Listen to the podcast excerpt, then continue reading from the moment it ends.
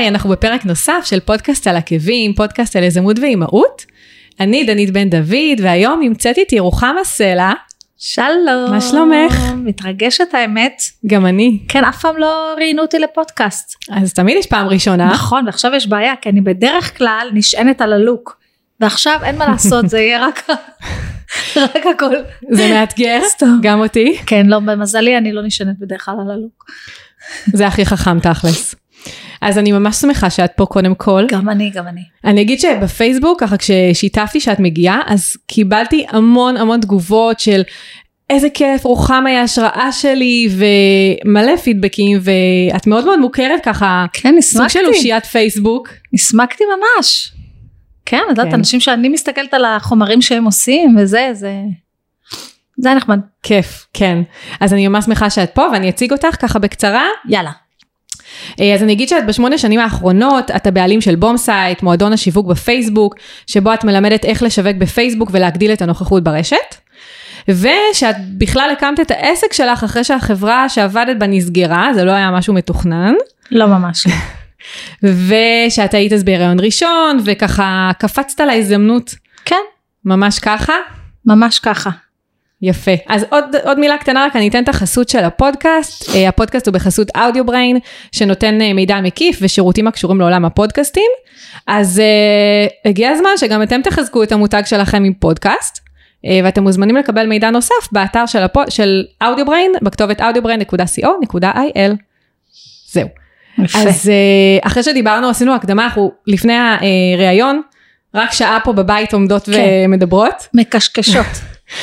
אז אה, בואי תציגי את עצמך, תתחילי ככה, באמת ככה מההתחלה, כי אמרת שבאמת את לא, לא ראית את עצמך בתור עצמאית, אז איך, איך הגעת? לא, אף פעם לא קסם לי להיות עצמאית, אף פעם לא הרגשתי אה, חנוכה, לא ממומשת, או כל מיני דברים בעולם כשכירה. אה, בכל מקום שהייתי שכירה גם הייתי עצמאית במרכאות, כאילו מצאתי את המקום שלי ועשיתי את הפרויקטים שרציתי בדרך כלל, אה, כמובן ש... שהאמת הדבר שאני הכי אוהבת כעצמאית זה שאני מאשרת לעצמי פרויקטים חופשי. כן, זה משהו שהפריע לי כשכירה. ואז uh, עבדתי באיזה חברה, עבדתי שם איזה שש שנים, זו חברה מוכרת בתחום שלה, דיברנו על זה לפני ואתם ממש הכרתם אותה, uh, והייתי שם מנהלת הדרכה ומנהלת ידע כל מיני דברים, כמו שיודעת בחברות קטנות אתה 17 דברים, מהמם. וגם כעצמאי, נגיד היום אני בחברה מאוד מאוד קטנה, שאני גם כל הדברים.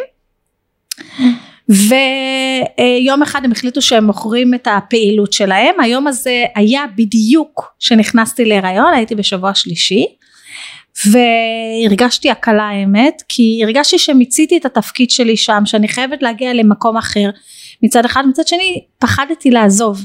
היה לי אוטו והיה לי משכורת שחשבתי שהיא מהממת באמת מהמם. ו... וכולם אהבו אותי שם ואני אהבתי את כולם וזה אבל ממש הרגשתי שאני לא עושה את מה שאני אמורה לעשות. ואז הם הודיעו שהחברה נסגרת ואני אמרתי וואו הנה אני הולכת פורסת כנפיים ועוזבת. ואחרי איזה שבועיים הבנתי ש... כאילו הבנתי מוויצו שאסור לי לעזוב בלי להגיד להם שאני בהיריון אז אמרתי להם וככה משכתי עוד חמישה חודשים. עכשיו מהרגע שהם אמרו שעוזבים זה היה גם זה היה כלום זה היה חודשיים אחרי שהתחתנתי. וואו. דיברתי עם בעלי ו... והחלטנו שיש הזדמנות. כי אם עכשיו אני עוזבת ואני בהיריון ואז הילד יבוא מה יקבלו אותי? לכל מיני משרות אימהות? ואז כאילו אני בכל מקרה בשום חברה שאני אלך אני לא אהיה עם האוטו והמשכורת הזאת וזה כבר לא יקרה. אה, אז אני אצור לעצמי משרת אימהות ובכל עבודה שעבדתי בה הייתי בונה אתרים והיום אני יודעת שלא הייתי בונה אתרים הייתי מנהלת ידע הייתי בונה מערכת ידע כמו המועדון מהמם. כאילו אם אנחנו נסתכל על מועדון הפייסבוק לא בניתי אתר בניתי מערכת ידע שיושבת על פלטפורמה שהוא אתר וורדפרס מהמם.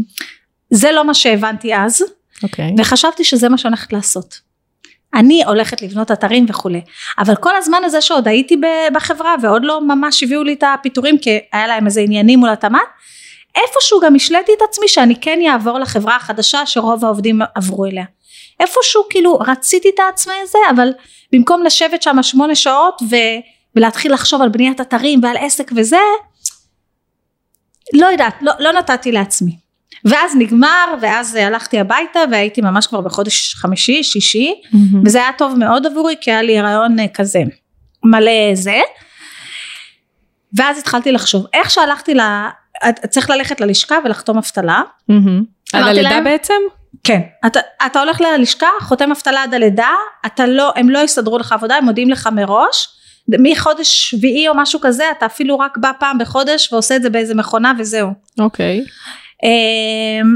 אבל אני, אני ברגע הראשון שהלכתי אליהם אמרתי לה, שמי, שמעתי שיש לכם דבר כזה, קורס פותחים עסק. תביא לי את זה. אז אתה משלם 200 שקלים ואתה הולך לקורס פותחים עסק של מתי. ואני הלכתי לקורס פותחים עסק של מתי, והייתי חננה. בסוף כל שיעור הייתי הולכת למרצה, או המרצה, כי כל שיעור יש מרצה או מרצה אחרים, תלוי מה מהמם. לומדים, ומספרת לו שמה אני רוצה לעשות, ומבקשת עצות, וזה, כי, כי בשבילי הוא היה העצמאי הזה, שיודע. החלום, חי את החלום. כולם אמרו לי, לא, לא חשבתי שזה חלום, אה, לחיות אוקיי. את החלום, ממש לא. אה, אב, אבא שלי היה עצמאי, הוא פשט הרגל. נכון, אני לא רציתי מקודם. להיות עצמאית בקטע כזה. אבא שלי פשט את הרגל, זה היה אירוע לא נחמד למשפחה שלנו. זה היה בתקופה, הייתי ילדה, והייתי בטוחה שטלוויזיה עולה 20 אלף שקל בטח. כי אחרת למה לכל ארוחות כל שני וחמישי באים לקחת לנו את הטלוויזיה? וואו, וואו. היו באים לוקחים את הטלוויזיה מחזירים את הטלוויזיה לוקחים את הטלוויזיה ומחזירים את הטלוויזיה כאילו אני נשבעת לך שהייתי ילדה בכיתה ה' הייתי בטוחה שטלוויזיה זה משהו שעולה מלא כסף. כי למה הם לוקחים את זה כל הזמן כל הזמן הם לקחו את הטלוויזיה זה היה קורה יכול להיות שהם לקחו עוד דברים אבל יודעת הייתי בכיתה כן. ה' הטלוויזיה זה היה חשוב אני רק חושבת עליו, כי היום כאימא, אני חושבת עליו כהורה, בטח אני אקרא לו הלב, שאתם בעצם צריכים לראות את זה. זה היה מאוד לא פשוט, גם כאילו זה, אבא שלי עבר תאונת דרכים מאוד קשה, וזה היה כל הכסף של הפיצויים, הוא השקיע וואו. בעסק הזה, ובסוף אה, זה, עסק למה היה לו? היה לו עסק לצעצועים, והיום בראייה עסקית אני יודעת בדיוק מה היו הטעויות שלו, שזה כאילו, יש מין קטע כזה אצל עסקים שהם טיפה מצליחים, ואז הם, הם כאילו לא רואים כבר, הם מרוב שהם רוצים עוד ועוד ועוד הם לא יודעים מה כמה הם באמת יכולים להכיל. אז זה כאילו זה היה חנות ואחר כך זה נהיה גם מחסן לסיטונאים ובסטה בשוק וזה וזה וזה וזה וזה וזה וזה. ואז בגיל 42 אבא שלי קיבל התקף לב. בגיל וואו, 42 וואו, תחשבי. שהיום אני בת 42 איזה מטורף. אבא שלי קיבל התקף לב זה היה too much. אה, האמת אף פעם לא סיפרתי את זה גם הוא קיבל התקף לב ואז אחותי שהייתה בת 16 לקחה את העסק על עצמה אה, והיא וואו. הייתה קמה בשלוש בלילה והולכת עם הנהג להקים את הדוכן בשוק את קולטת ילדה וואי, בת 16 מטורף. זו הייתה תקופה מאתגרת מאוד מטורפת אבל זה גם הייתה תקופה שגיליתי את היזמות שלי אז רגע אני אחזור לסיפור הקודם כן. שהייתי במתי וכל פעם אמרו לי עזבי בניית אתרים תעבדי במדיה חברתית עכשיו נשבעת לך אמרו לי לא יודעת מה הם רוצים ממני what the fuck is מדיה חברתית לפני כמה שנים? עשר, שמונה? עשר? שמונה כמה? שנים שמונה שנים. מדיה חברתית מדיה חברתית לא יודעת מה הם רוצים ממני היה לי פייסבוק היה לי פייסבוק מבחינתי פייסבוק זה היה המקום שבו אה, חברה שלי דידי מעלה את התמונות אחרי הטיולים ואני נכנסת לשם ורואה את התמונות זה חזק. בשבילי היה פייסבוק זה לא היה נגיד היום שבזיכרונות אני רואה דברים שהעליתי לפני ש... לא לא הבנתי על מה המהומה זה גם היה עולם אחר באמת. זה היה עולם אחר לגמרי. ו, ו, ובמקביל כאילו כבר התחלתי לקבל לקוחות. אני מאמינה שהדבר הכי חשוב בעסק והדבר הראשון שעסק צריך ואני גם כל הזמן אומרת זה לא מיתוג ולא שם ולא זה זה לקוחות. נכון. אז וואי, כבר מה זה מסכימה היו איתך. לי לקוחות ואני הייתי בטוחה שנפתח עסק לבניית אתרים, לניהול אתרים ולקידום אתרים. עכשיו היום מי שמכיר אותי יודע ומבין מה הטעות שוב של תפסת מרובה לא תפסת נכון. אין דבר כזה מישהו שמומחה גם בבניית אתרים גם בקידום אתרים וגם בזה וכבר הלקוחות הראשונים שלי דווקא היו מהחברה הקודמת שעבדתי בה הם פנו אליי וזה ושהלכתי לפתוח את העסק במס הכנסה זה היה כבר שהייתי צריכה להוציא חשבונית לאחד הלקוחות קבלה מהמם. אז קבלה כן. וככה עברה לה השנה הראשונה, אני בחודש שמיני תשיעי יושבת 12-13 שעות מול המחשב, לומדת כל מה שאפשר ללמוד בנושא, במקביל מנהלת אתרים ואז בא הילד, והייתי איתו בבית שמונה חודשים, ושיחקתי אותה גם קצת בעצמאית, ובניתי, התחלתי לבנות אתרים וזה, ובשנה הראשונה של העסק עשיתי 28 אלף שקל. וואו. היה... עם ילד בבית, כאילו... עם כלום, זה בכלל לא היה עסק לדעתי, זה היה, אבל זו הייתה התחלה. לא משנה, אבל שוב, זה התחלה. נכון, אבל... זה לא טריוויאלי. בראשון לספטמבר הילד נכנס, שהוא היה בן שמונה חודשים, הוא נולד ב-31 לראשון, בראשון לספטמבר הוא נכנס לגן, ואז אני חושבת שבאמת פתחתי את העסק. עכשיו התחלתי לבנות אתרים, ובאתר החמישי, והשתמשתי בפייסבוק כדי לשווק את עצמי, את בניית האתרים, את מהמם. קידום האתרים. מהר מאוד הורדתי את קידום אתרים, זה מאוד, אה, זה, זה למה? דיסציפלינה בפני עצמה, אתה צריך להיות טוב בזה. זה ממש, לא יכלתי גם ללמוד את כל מה שצריך בשביל לבנות אתר שמספק אותי, וגם במקביל ללמוד את כל מה שצריך כדי לקדם את האתר ברמה שמספקת כן. אותי, ואין לי כאלה סטנדרטים, אה, אבל כאילו בחייאת, אתה לוקח כסף מבן אדם. בניתי אה, חמישה אתרים, או שישה אתרים, ואז הבנתי שהכיף שלי, וההנאה שלי, והכל הזה, זה בפייסבוק. מאוד נהניתי בפייסבוק, בעיקר נהניתי בקבוצות פייסבוק, והבנתי עוד משהו. הבנתי משהו שכל הבוסים שלי מאז ומעולם הבינו. לא משנה איפה עבדתי, ובאיזה תפקיד נכנסתי לאיזה מקום, מהר מאוד הם העבירו אותי לשיווק ולמכירות. וכל פעם אמרתי להם, אני לא רוצה למכור דברים, אני לא רוצה לשווק, אמרו לי, אין רוצה לא רוצה, זה הם, תמיד הם זיהו את זה בי ותמיד אני התחמקתי. כאילו, שהייתי, קצת לפני שהייתי סטודנט עבדתי באיזה מקום, ו... והוא כל פעם היה צוחק עליי, אומר לי, בארבע שעות שאת באה לפה ועושה תפקיד אחר לא של מכירות, את עושה יותר מכירות מהשתי חבר'ה שעושים פה שמונה שעות רק מכירות. אל תשגעי אותי שאת לא מכירות, את מכירות. ו- והבנתי שהפשן שלי הוא שיווק ומכירות, כי אני אוהבת אנשים, לא קודים. כן. ואני אוהבת ללמוד אנשים, ואני... כאילו שיווק זה הרבה פסיכולוגיה, גם לגמרי. דיברנו על זה וזה, ו- ו- והבנתי שזה המקום שלי. כאילו, והבנתי גם שאני לא יכולה להתחמק מזה. כאילו בעצם קידמת את העסק שלך, של בניית אתרים, ואז התאהבת בה בכלל ב- בתחום של הקידום והשיווק. כן. ואז הבנתי גם שפייסבוק זה המקום בשבילי, קודם כל זה הגיוני שזה פייסבוק, כי, כי למה בחרתי גם בניית אתרים וקידום אתרים? כי אני אוהבת תחומים שכל הזמן יש עדכונים וזה משתנה וזה דינמי וזה, אני לא בן אדם שבנוי לעבוד במשהו שאתה למדת וככה זה נשאר עד ש... כן. עד... זה לא בשבילי, זה בשבילי, כן בשבילי הדינמיות וזה, ונורא נהניתי מה, מהאנשים, נורא נהניתי מהאנשים. והיה גם עוד משהו מקסים. זוכרת פעם היו פורומים? זוכרת? ברור. אז כשאני התחלתי לבנות אתרים עוד במסג... במסגרת העבודה שלי כשכירה אז היו פורומים וכל פעם שהייתי מתייעצת בפורום על בניית אתרים זו הייתה חוויה דוחה מבחינתי. אנשים הסתתרו מתוך אבטרים, נכון. מאחורי אבטרים והיו מתנשאים, מגעילים, מחנכים אז הפסקתי. ואז התחלתי לבנות אתרים. עכשיו בינינו לא הייתי בוא נגיד שלקחתי את הכסף שהיה מגיע לי שזה פחות משלושת אלפים שקל. והתחלתי לשאול בקבוצות בפייסבוק, נכנסתי לקבוצה שנקראת וורדפרס משהו, מהמם. ואם הייתה לי בעיה הייתי שואלת, ואת לא מבינה? אנשים היו מתקשרים אליי לעזור לי. וואו. מתקשרים אליי לעזור לי, יצאתי שם, יצרתי משם קשרים מהממים עם האנשים שעד היום אני מפנה אליהם, כי אני כבר לא בונה אתרים, מהמם. לא... שזה, כאילו פתאום היו אנשים, שיש אנשים ויש תמונה, אז נכון. הבן אדם מכבד את עצמו, מכבד. פתאום לא הייתה ההתנשאות המגעילה, אף אחד לא חינך אותי. אנשים רצו לעזור לי, וזה גרם לי לרצות גם לעזור, וזה הייתה בשבילי חוויה מאוד מאוד טובה, ולכן אני חושבת הרבה פעמים שאנשים שלא נוח להם בפייסבוק, שיתחילו מקבוצות. אוקיי. כאילו מקבוצות, כי זה מה? כי זה יותר אינטימי? כי זה יותר אינטימי, כי מדברים על נושא אחד, כי יש לכם תחום עניין משותף מהמם. שהוא הכותרת של הקבוצה. אמ, כן, כי זה יותר נוח. וגם אתה לא משווק, אתה משוחח. נכון, לגמרי, נכון, זה אחרת. יש בכלל, אה, דיברנו על זה גם, אה, מין גישה כזו שאם אתה משווק, אז אתה כנראה אה, או סליזי או ספמר, או נכון, כאילו... והרבה, אני חושבת שהרבה אנשים גם מרגישים את זה. הרבה אנשים מרגישים את זה, אני חושבת שהם חושבים את זה על, על ההתנהגות שאולי תהיה להם ולכן מונעים, או על מה אנשים יחשבו עליהם, שהם יחשבו עליהם, ואז הם מונעים מעצמם את היכולת לשווק. נכון. אני לא מרגישה סליזית, אני לא מרגישה ספמרית, למרות שבזמן קמפיין אני יכולה לשלוח גם מייל כל יום. אה, למרות שאני חמודה, אני שולחת מייל, ואז יום אחרי אני שולחת רק למי שלא פתח יום לפני. כן, גם אני עושה את זה. אבל היום אחרי אני עוד פעם שולחת לכולם.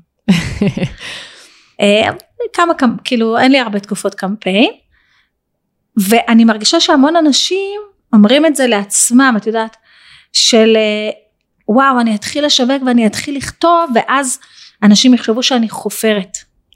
אנשים יחשבו שאני, אה, שבטח אין לי לקוחות, כי למה אני עושה פרסום ממומן? כן. אנשים יחשבו, אנשים יחשבו, אני הרבה פעמים חושבת שמי שאומר לי את זה, הוא בעצם, זה מה שהוא חושב על אנשים אחרים כנראה. נכון. אני מזדהה דרך אגב עם מה שאת אומרת, כי גם אני אה, מרגישה לא בנוח לפעמים, אה, כאילו בעסק שלנו, שלי ושל בעלי, אנחנו מאוד מאחורי הקלעים, וזאת אומרת... תפסיק עם זה. כן, לא, שם זה בסדר, שם זה מתאים, אבל באודיו בריין אני, אני הפרונט של הדבר הזה, ומאוד קשה לי לפעמים להעלות וידאוים, כשהתחלתי עם הלייבים, הייתי עושה המון לייבים בפייסבוק, הרגשתי ממש מוזר, זה היה חדש לי בטירוף, וכל הזמן פחדתי מה יגידו עליי. אז אני אגיד לך שאני רואה את זה עלייך, ואני חושבת שגם אמרתי לך את זה במועדון או משהו שאני, לא, לא נראה לי. אני רואה שלא מספיק נוח לה, כאילו יש לך משהו כזה, את נורא כזה רוצה להיות ידידותית לסביבה עם המוצר הזה. עכשיו אני אגיד לך איך אני חווה את זה, כן. אני חווה שיש לך מוצר must. מהמם. עכשיו אם את מכירה אותי טיפה, אם הייתי חושבת שהמוצר של זה הייתי אומרת לך, תשמעי, כן, אני דנית, עוקבת אחרייך, אני אשים פה דיסקליימר, חמוד. שאני גם לקוחה שלך במועדון המדהים שלך של הפייסבוק, תודה תודה. אז אה, עכשיו אם הייתי חושבת שזה אני יכולה להגיד לך תשמעי זה, זה חמוד זה באמת קורס חמוד תנסי אני הייתי מוכרת אותו ב-247 אבל לא מהמם. אני באמת חושבת שכרגע עם מה שקורה היום בשוק פודקאסט קודם כל פוד, אני מסתכלת על עצמי יודעת שאני עכשיו שוקלת כאילו לעשות איזשהו משהו שהוא ואני חושבת על איזה יתרונות נותנים את יודעת כמה לקוחות שלי לא מוציאות תוכן אתמול אתמול הייתה לי לקוחה מהמם. אני לא מוציאה תוכן, מאוד מאוד קשה לי, כל פוסט שאני כותבת לוקח לי יום שלם. למה? כי אחרי שאני כותבת גם יש לי שגיאות כתיב אז אני מעבירה את זה לעורכת לשון, מה את מעבירה וואו, פודקאסט? לא, עם פוסט זה אני לא? מזדהה, אני תוך שעה יכולה עכשיו, להוציא אז אמרתי לה, פוסט. טוב אז תעשי וידאו. היא אומרת לי כן אבל איך שאני נראית, עכשיו תחשבי שאמא הייתה עושה פודקאסט, נכון, לא זה משנה, מושלם. לדבר את יודעת, כולנו יודעים לדבר, נכון. אוקיי? אם אתה לא יודע לדבר, לשבת מישהו ב- בסופר ולהסביר לו מה אתה עושה, אז, אז זה משהו שאתה חייב לעבוד עליו כעצמאי, כאילו אין, נכון. אין לך ברירה. נכון. ואני חושבת שזה דבר מעולה, זה דבר שפותח דלתות שיווק להמון אנשים שיש להם בעיית כתיבה, שקשה להם לעמוד מול המצלמה. אני לא אשקר. אני חושבת שווידאו הוא יותר טוב. וידאו, הרבה. ברור, ברמה אחרת, הוא נכון. יוצר כאן איזשהו engagement שאין אותו אבל, עם קול. אבל בישראל פודקאסט נחשב הרבה יותר מקצועי מווידאו. נכון. עכשיו יש עוד איזה עניין בפודקאסט, אה, כאילו זה לדעתי מוריד את כל התירוצים. אז אל תתאפרי, אז אל תתלבשי, אז את לא צריכה לקבוע יום שעה מיוחדת שידעת יש איזה מישהי במועדון שאני מנסה לשכנע אותה מהמם. לצלם סרטונים וכל פעם היא חוזרת על אותו דבר אין לי לוקיישן אין לי לוקיישן אין לי לוקיישן מה לוקיישן הנה כן. גם אצלך בבית אני שמה אני פה מצ- תמונה כן. מושכת איזה עציץ מאיפשהו ואם אין אני הולכת ומשקיעה 50 שקלים וקונה נכון. עציץ ויש לי פינה לא, זה הכל סיפורים הספה. שאנשים מספרים זה סיפורים. לעצמם. זה... אז אם היא הייתה משווקת בפודקאסט אז זהו נגמר לה תירוצים נכון, אין לי תירוצים לגמרי. אז אני כן חושבת אני כאילו במקומך דווקא כן הייתי עושה הרבה יותר רעש אני בכלל אוקיי. מאמינה בגישת הלעשות אנחנו רעש עושות פה ניתוח לזה שזה נורא מעניין האמת, לא, לא, אנחנו אה, אני תמיד מתגלגלות. ככה. אין לי, אה, אני תמיד חייבת כאילו, לא, אני- בכיף. אני נכנסת לכיסא של היועצת מהר מאוד. נוח לא, לי זה שם. מהמם, כי את אמרת למשל משהו מאוד מעניין, את אמרת שאת, שאת רואה עליי שאני מרגישה לא בנוח. כן. איך את רואה את זה?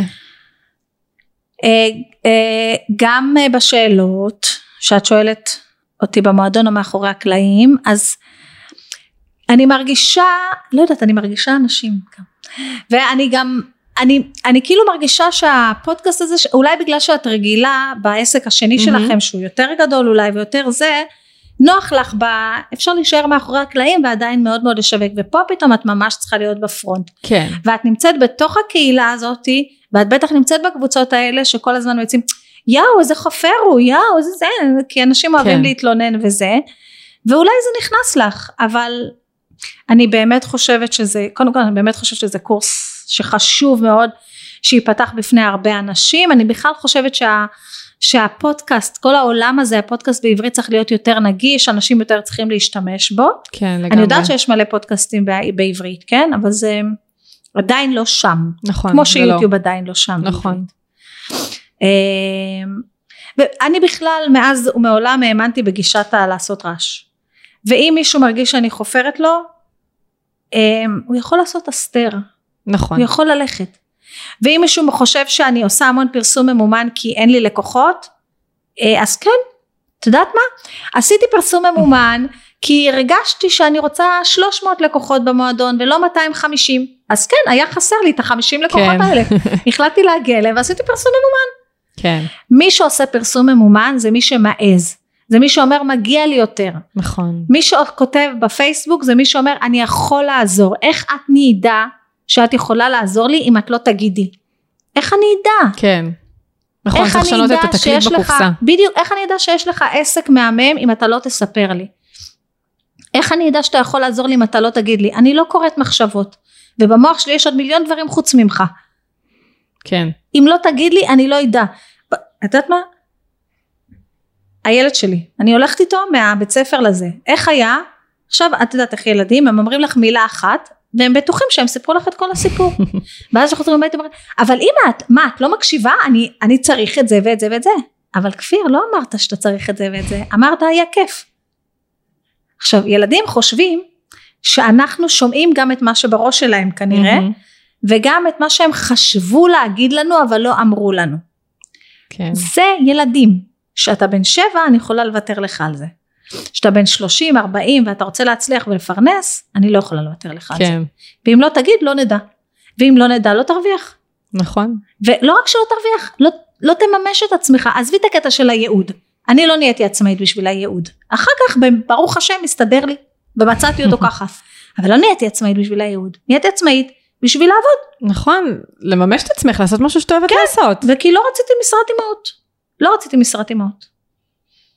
נכון. אוקיי?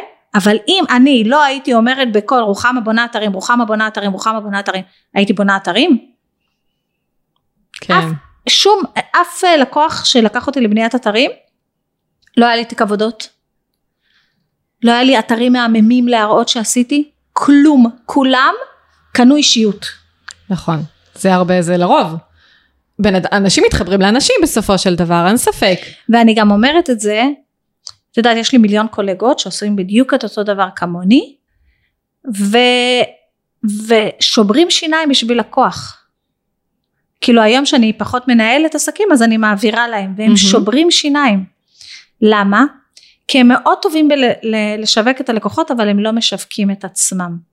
אז תשברו שיניים. כן. אני לא מאמינה בזה. אני גם לא מאמינה בסנדלר הולך יחף. את, אה, לא, בטח ברור שמעת את שלא. גם אני לא. מאמינה walk the talk, כמו שאומרים. כן, אתה מנהל דפים עסקיים. איפה הדף העסקי שלך? כן. לא, זה לגמרי, נו, ברור. אם לא היה לי פודקאסט, אני כנראה לא הייתי מגיעה בחיים ללמד אנשים איך לעשות פודקאסט. נכון, ויש לך גם אומרת- פודקאסט אה, שאני מקווה שאחרי השיחה הזאת אנחנו... נדבר על ה... כן. כן.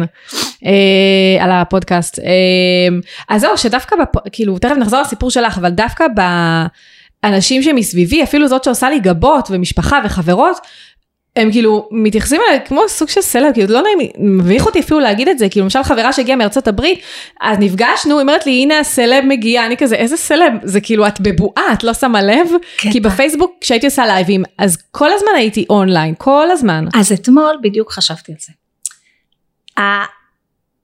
אחד מהמוצרים שלי נקרא מחוברים לשיווק, שזה 21 יום שעושים אימון על אה, לעשות וידאו. והרעיון הוא לא רק לעשות וידאו שיווקי, אלא גם שתרגישי בנוח מול המצלמה ותוכלי לזה. וכאילו האישיות האמיתית שלך תצא ולא המורה נחמה שמקריאה מול המצלמה ב- כן. וסוגרת את הידיים בתנועת האנגלה מרקל. אוי, זה נורא. בכל מקרה, ואז חשבתי על זה וגם כאילו קראתי את הפוסט שאת העלית ואת התגובות.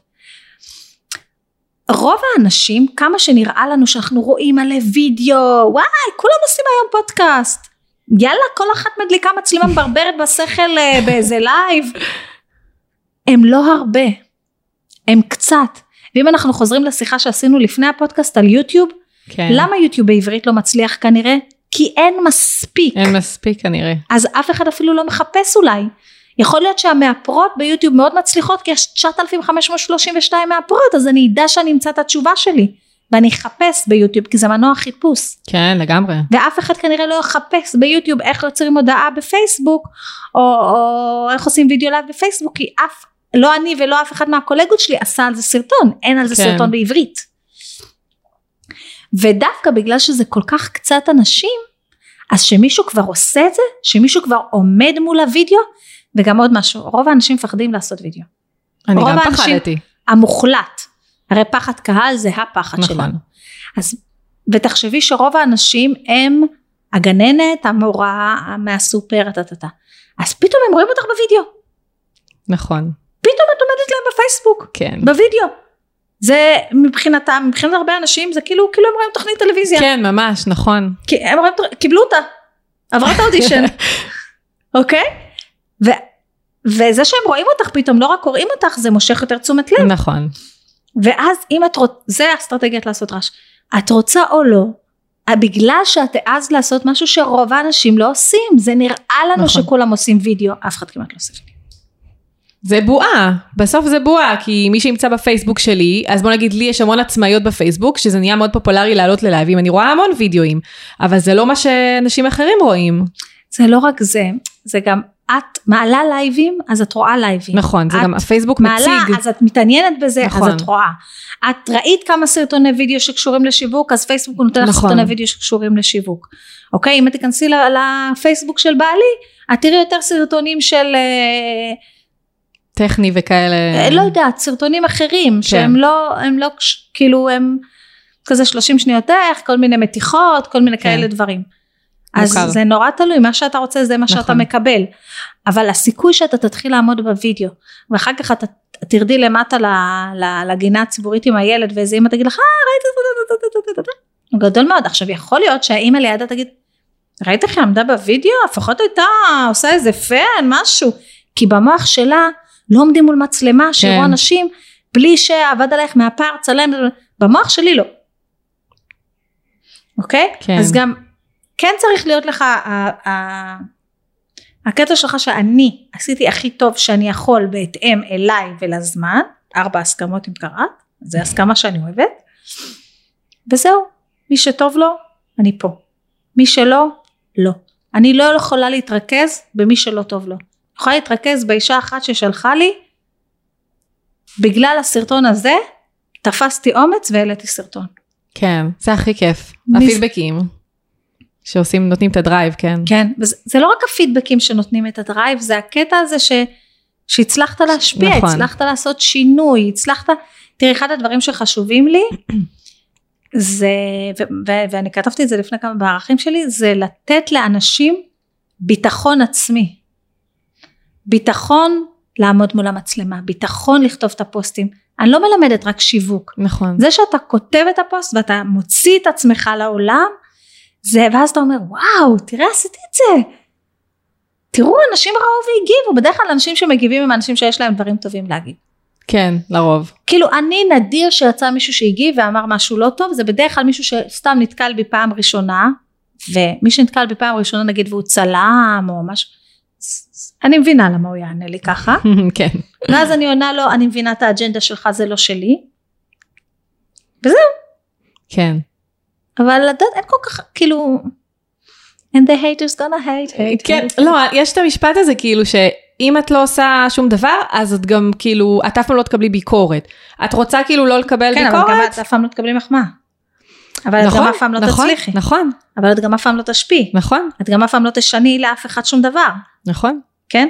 אז יופי, אז בואו נשמור את עצמי בקופסה, אני אשים צמר גפן מסביב, נכון. אני אעטוף. ו- לא, אני, אני אומרת את זה דווקא כדבר שהוא טוב, זאת אומרת, את לא רוצה שאף אחד יזרוק עלייך חיצים או ייתן לך ביקורת, סבבה, אל תעשי כלום, כאילו, אל תעשי כלום. אם מישהו לא מדבר עלייך, אז כנראה שאת באמת לא... אבל אם את לא רוצה, אז לכי לעבוד ב... אופס, יואו, סליחה. לכי לעבוד ב... לכי לעבוד, תהיי כן, שכירה. נכון, גם, גם שתהיי ו- שכירה, דרך אגב, אם את רוצה להצליח, תתכונני ל... נכון. לריקושטים. לגמרי. אבל אם בא לך להיות ראש קטן, אז לכי, תרוויחי את השבעת אלפים שקל שלך, את יודעת גם שבא השבעת אלפים, אין לי מושג כמה משלמים היום, וסבבה לך. כן. יו, אני אגיד עוד משהו קטן, אבל אם את עצמאית, את לא יכולה להיות כזאת. נכון. אם את נכון. עצמאית, את לא יכולה להסתתר, אין דבר כזה שמישהו לא. אחר יעשה לי את השיווק. נכון. לא, אלא אם כן את בונה משהו מראש שהוא, בוא נגיד, את בונה איזשהו מיתוג שהוא, או חברה, או משהו גדול. אז שמישהו אחר יעשה. כן. מישהו אחר יעשה לך את השיווק. שנייה, אנחנו מדברות בעיקר אבל אנחנו מדברות כרגע על קטנים. עסקים קטנים, כן. אין דבר כזה שמישהו אחר יעשה לי את השיווק, נכון. אוקיי? אני, זה משהו שמאוד מאוד קשה לי, היום מישהי התקשרה אליי, אה, אני רוצה שתעשי לי את השיווק, את עושה 50 אלף שקל בחודש? לא. כמה את עושה? 10, 15, אז מתוך זה אני אקח 2,000 שקל? בואי תהיה רצינית. נכון. אמרתי לה, ואיך אני אעביר את העסק שלך? איך? מה את רוצה שנכתוב? פוסטים כאלה מפלסטיק, מניילון? מה, היא לא נהנית ממה שהיא עושה? כי אני כשאני כותבת פוסטים אני הכי נהנית, כי אני מדברת על מה שאני אוהבת לדבר. וזה מה שאני זה הכי אומרת. כיף. שיווק זה להתלהב מהעסק של עצמך כן, בכל. ממש. זה הכל. ממש ככה. ואם אתה לא יודע לעשות את זה, לא משנה אם תשלם לי אלף שקל בחודש או ארבעת אלפים שקל בחודש, אני לא אתלהב מהעסק שלך, תשכח מזה. כן. אני יכולה לשבת איתך כ- כמנהלת השיווק שלך ולהגיד, יואו איזה רעיון מהמם יש לך, וואי הקורס פודקאסט הזה נשמע לי מדהים. אבל כשאני אשב לכתוב, אני אף פעם לא אתלהב ממנו כמוך, אני כן. גם לא מבינה בזה כמוך. נכון. כן, אז אני אעשה על זה קצת מחקר באינטרנט, לא, וזה זה לא יצא אותו כמו דבר. מאמר זה SEO. יבש. זה גם איפה הייחודיות שלי. אני, אני מביאה את מה שאני יודעת, וטיפים ש... כאילו אין אותם, כאילו שוב, אני לא מחדשת פה משהו, אני מדברת מהניסיון שלי. אז אני מביאה את האני לתוך ה... נכון. אני אגיד עוד משהו קטן בהקשר הזה באמת של הפחד וממה יגידו וביקורת, ואז נחזור לסיפור. אני מאמינה שהוא לא יקשיב לפודקאסט הזה, אבל יש תמיד מישהו בקבוצה של הפודקאסטים, יש קבוצ- קבוצת פודקאסטים אה, בפייסבוק, מי שמתעניין בפודקאסטים אז אה, מאמינה שהוא שם. שכל פעם שאני, שלא, לא רק אני האמת, מישהו מעלה שהוא עושה איזושהי סדנה, כי זה באמת תחום שהתחיל להיות מאוד פופולרי, תחום הפודקאסטים. יש כמה שעושים אה, סדנאות וכאלה בתחום, כל אחד עושה דברים קצת שונים. כל פעם שמישהו מעלה אה, איזושהי פרסומת על הסדנה שהוא מעביר או משהו כזה, אז הוא מלגלג על זה. גם אני מעביר קורסים לפודקאסטים, גם אני מעביר כאילו יש איזשהו, יש לו איזשהו גיף כזה, ואני אומרת כאילו, בסדר, אוקיי, אבל מה זה משנה? בסוף מישהי שעזרתי לה או מישהו לך שעזרתי לו, מגעיל? נו, אם הוא עושה 5,000 שקל בחודש, אני מחליפה את השם. בכלל. אני לא יודעת האמת מה הוא עושה, שמקדישים המון זמן ללגלג והמון כן. זמן לזה, לרעל, הם בדרך כלל לא. אנשים מצליחים. כן, אנשים מצליחים, אנשים שמרוויחים כסף שעובדים קודם כל יודעים שצריך לדבר בשביל לעבוד, והם לא עסוקים בכיסים של אנשים אחרים. נכון, אז אני, קודם כל אני, סביר להניח שאם הייתי בקבוצה של הפודקאסטים, היה יוצא לי הארוחה מפרום דה בלוק באיזשהו שלב, כן?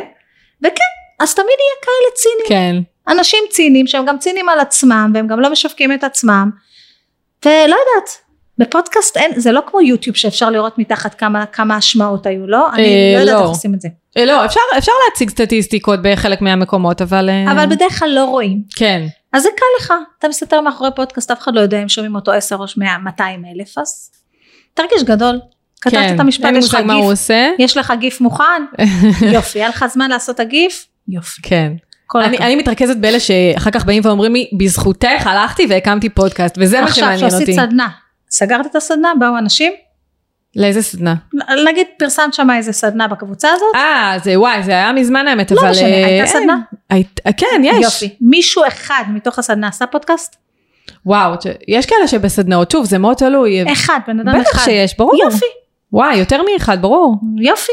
כן, ברור. לא, אני אומרת רק כאילו שזה, שזה נורא מצחיק אותי, כאילו שאנשים באים ומבקרים אנשים אחרים, אבל אני, סופר מצחיק. בתכלס, אם בסוף עזרתי למישהו והוא אמר לי, וואי, תודה, בזכותך לא הייתי מקים פודקאסט, עשיתי את שלי, כאילו.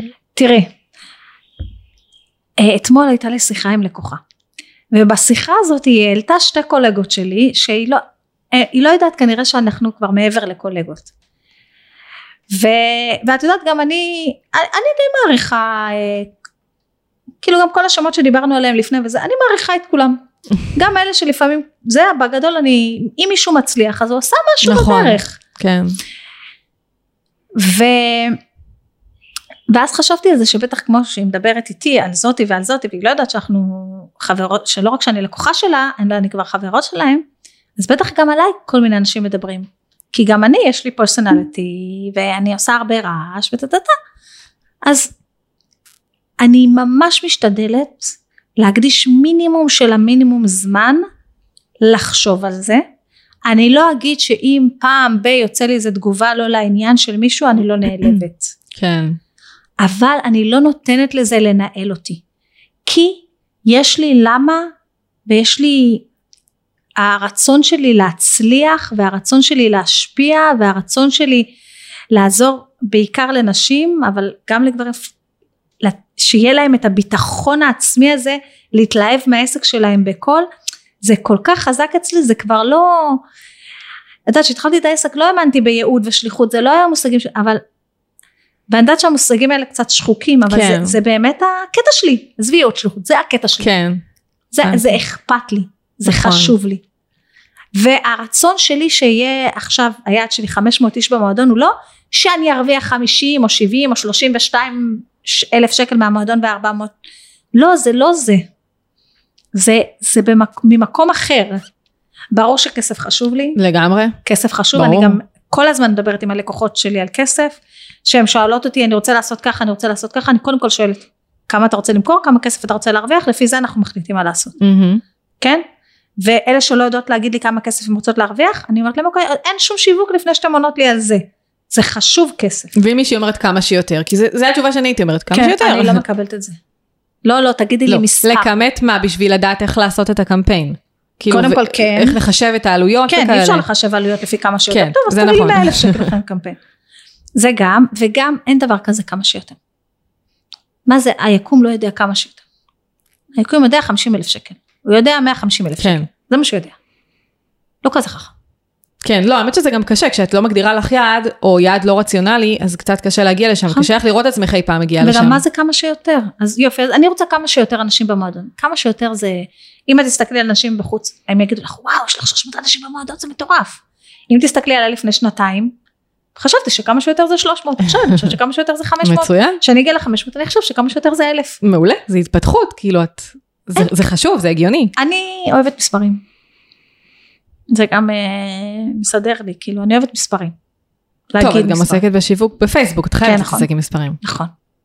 לא, אבל בכלל אני אוהבת, כאילו שאני מציבה לעצמי מטרות ויעדים, זה תמיד מחובר להם איזה מספר. לא תמיד הוא ריאלי במאה אחוז. את פעם הייתי אצל אלון אולמן, עשיתי את הנבחרת, איזה דבר mm-hmm. כזה יעד שיא. אוקיי. Okay. אז לפעמים אני ביעד שיא בחזקת שתיים. זה לא זה, אבל אה, כן, אני אוהבת מספרים. יש לאן לשאוף, כן. תמיד. כן. אז בואי נחזור לסיפור שלך.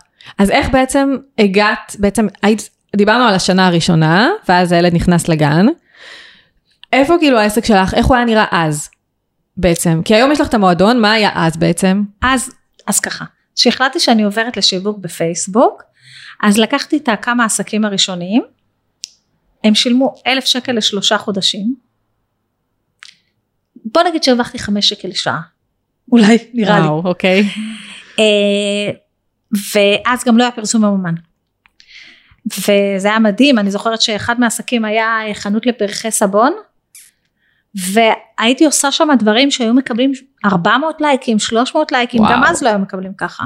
פרחי סבון, כאילו פרחים מסבונים? כן, כן, פעם היה 700 לייקים. הקיצר עשיתי את זה, כתבתי פוסטים לאנשים, עניינים, עשיתי את זה וכולי, ובמקביל התחלתי לעשות סדנאות ואחד על אחד. עכשיו פעם לפני מלא שנים אה, למדתי אה, הוראה ומחשבים עקרונית תראי איך הכל מתגלגל ומתחבר עקרונית התואר הראשון שלי זה בהוראת מחשבים אני כשירה ללמד ילדים ולהגיש אותם ל-15 יחידות בגרות. וואו. כן, כל התכנות, C, C++, עכשיו אני לא זוכרת כלום, כן? רק אני זוכרת שיש פונטרים, זה... ואז שסיימתי אמרתי לשם בהנהלה אני בחיים לא אלמד בכיתה אין לי שום עניין לעשות את זה ואני גם בחיים לא אעשה שביתה כדי שיביאו לי 100 שקל במשכורת. Mm-hmm.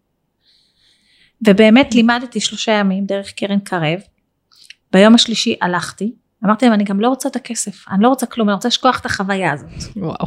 זה לא היה לי כיף בשום צורה. אז למה הלכת לזה דרך אגב? הלכתי ל...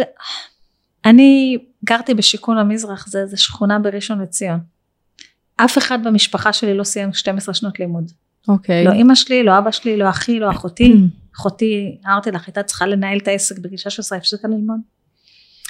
הם סיימו אחר כך, אחותי אחר כך סיימה 12 שנות לימוד ולמדה עוד וזה. והיה לי גם חבורה גדולה בשכונה, שגם רובה לא סיימה 12 שנות לימוד.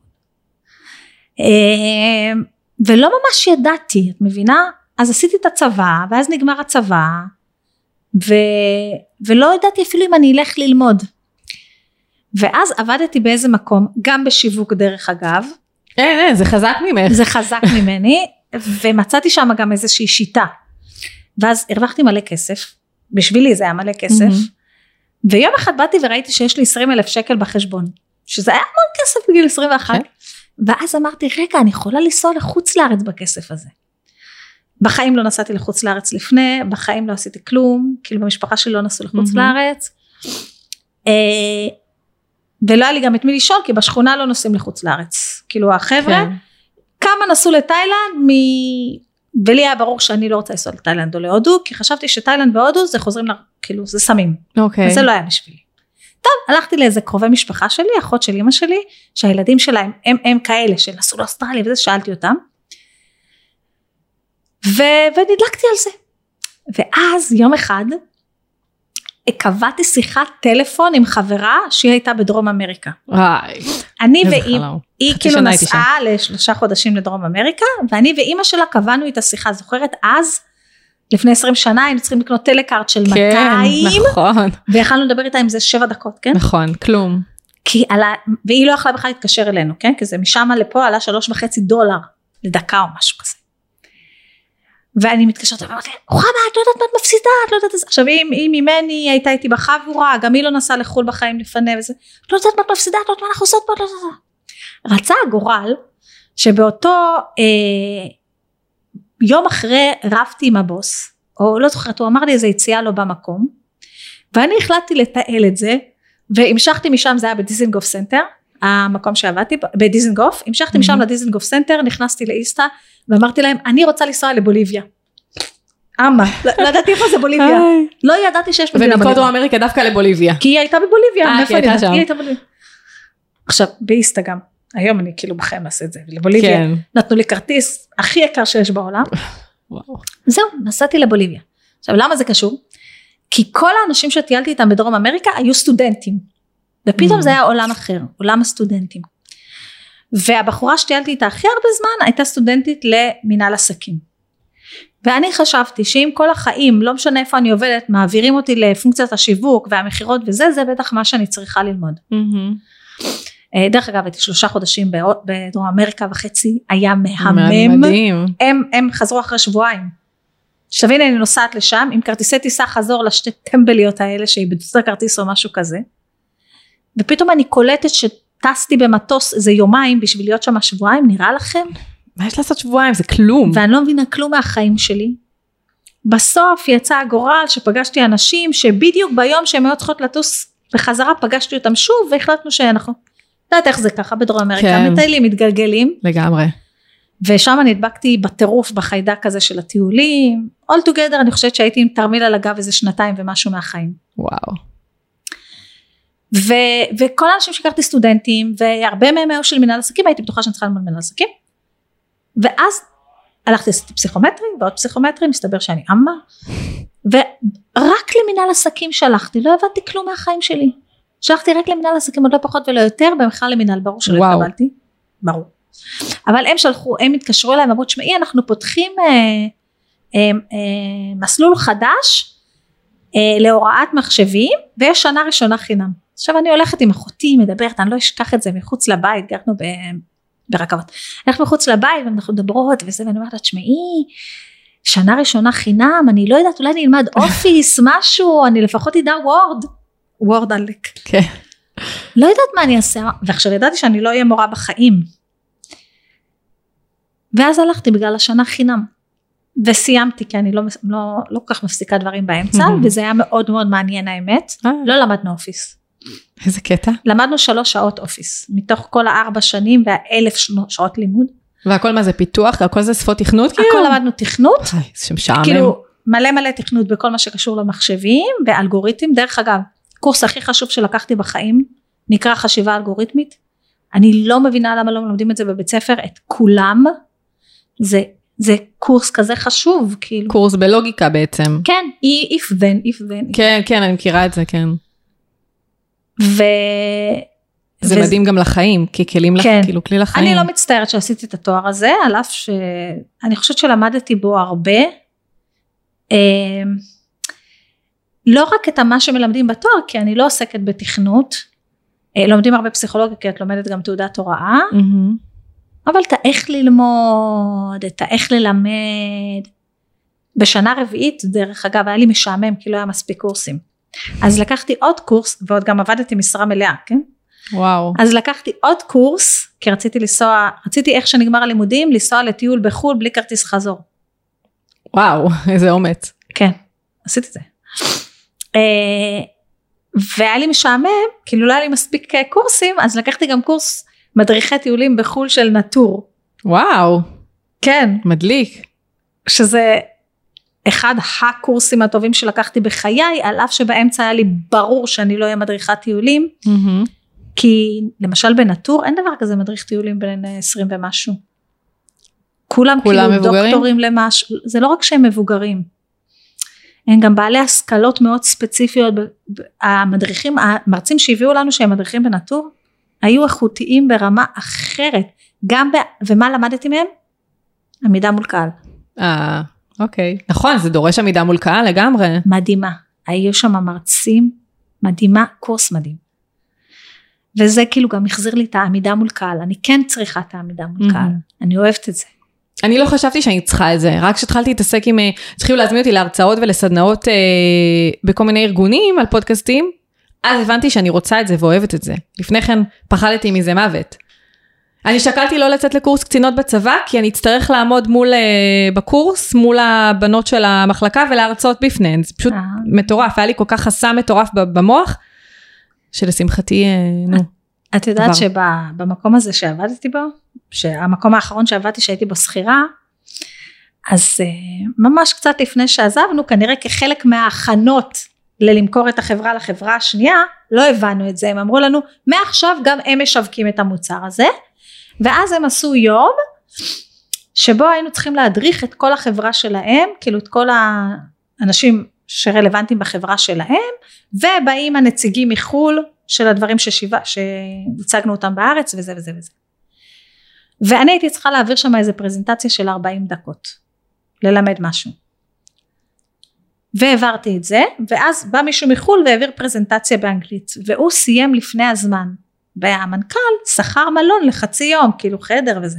בא אליי, אמר לי, תשמעי, רמה, יש לנו עוד 45 דקות, דברי על משהו. מה אני אדבר? ואני לא אשכח איך עמדתי שם. אומר לי, זוכרת בישיבה האחרונה, עשית לנו פרזנטציה על זה וזה, על זה תעשי. עכשיו אני עומדת שם, מול, אז את יודעת שאת שכירה, כל מיני מנכ"לים כן, נראים לך. מלחיץ. עכשיו, כאילו, זה לא מלחיץ. אני זוכרת שסיימתי את הפרזנטציה השנייה, מים.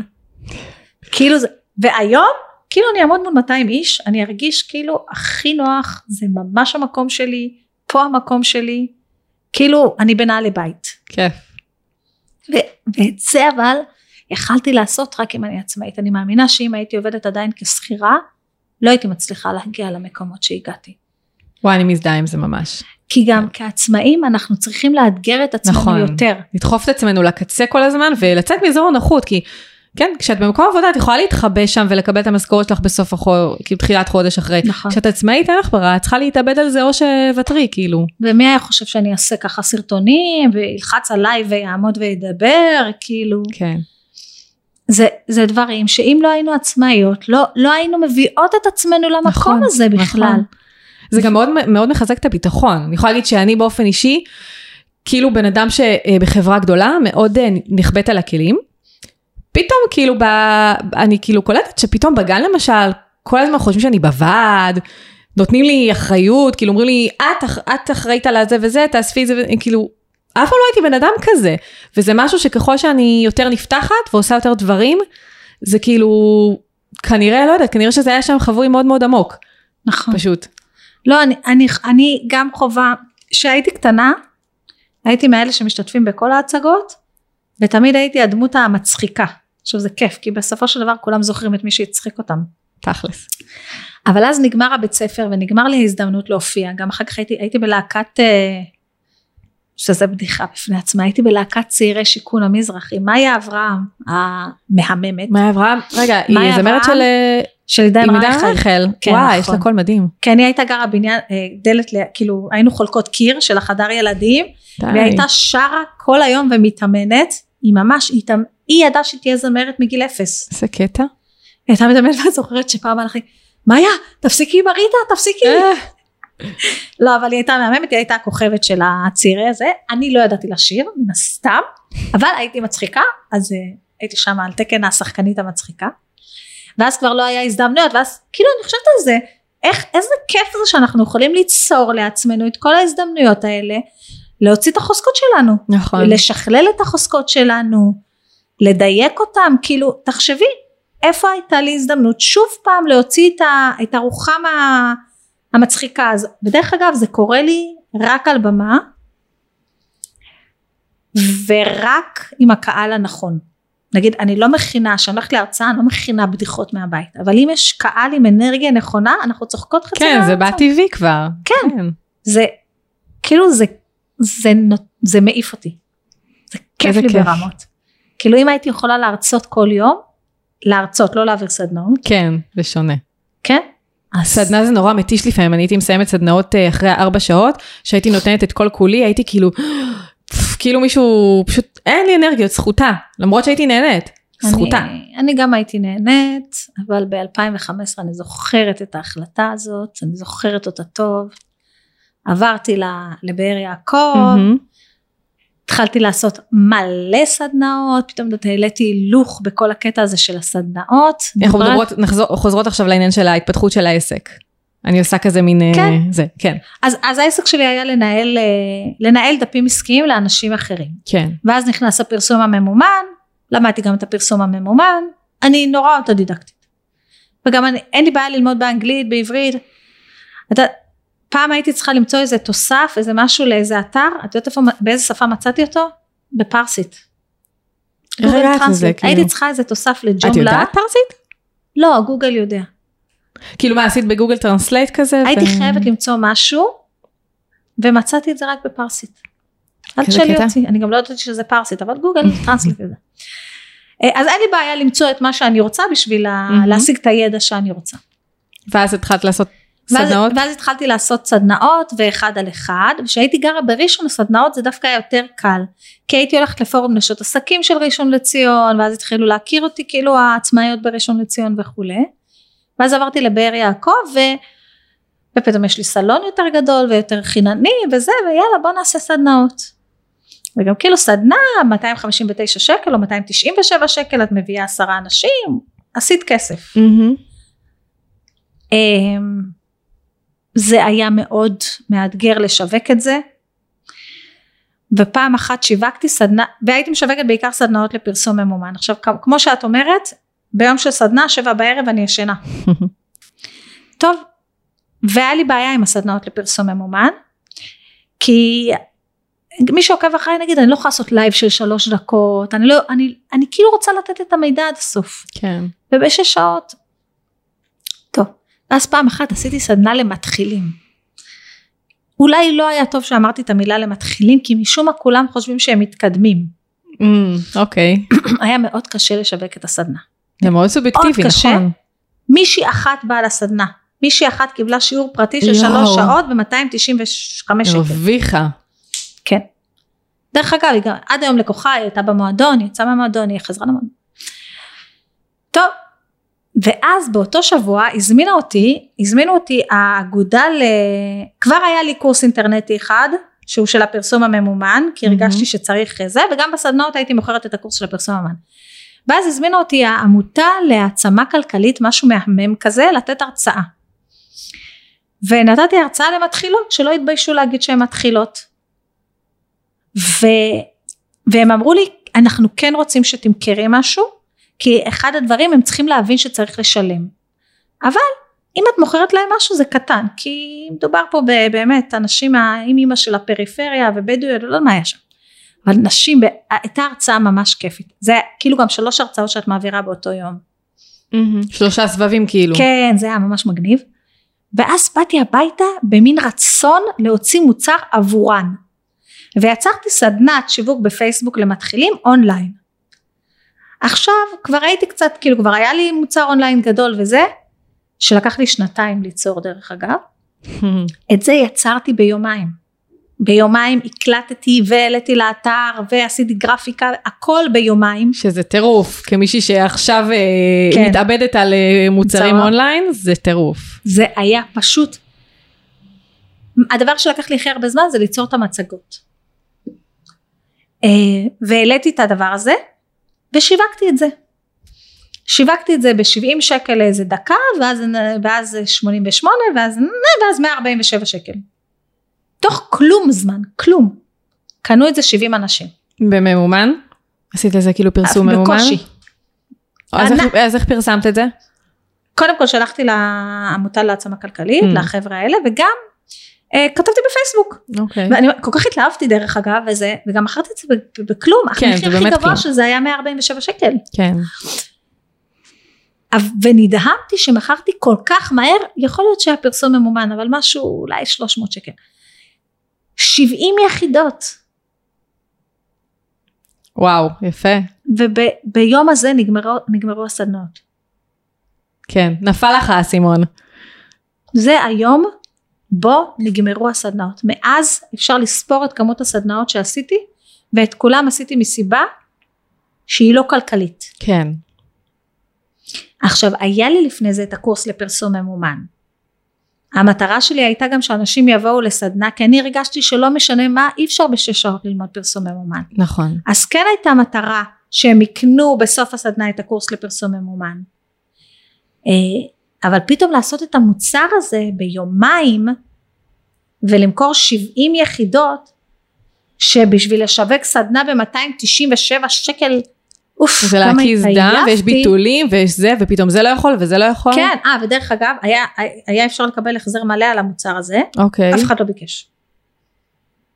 אף אחד לא ביקש, אף אחד לא ביטל, אף אחד, כלום. כי, כי בוא נגיד שזה היה ערך לא הגיוני בשביל 147 שקל. כן, אבל אני תמיד חושבת ש... זאת אומרת ש... גם אם את מוכרת מוצר בזול, אז אל תתני את הערך ב- בסכום שאת אה, לא. גובה. תני תמיד פי הרבה שתיים. מעבר, כדי שאנשים שתיים. ירצו עוד.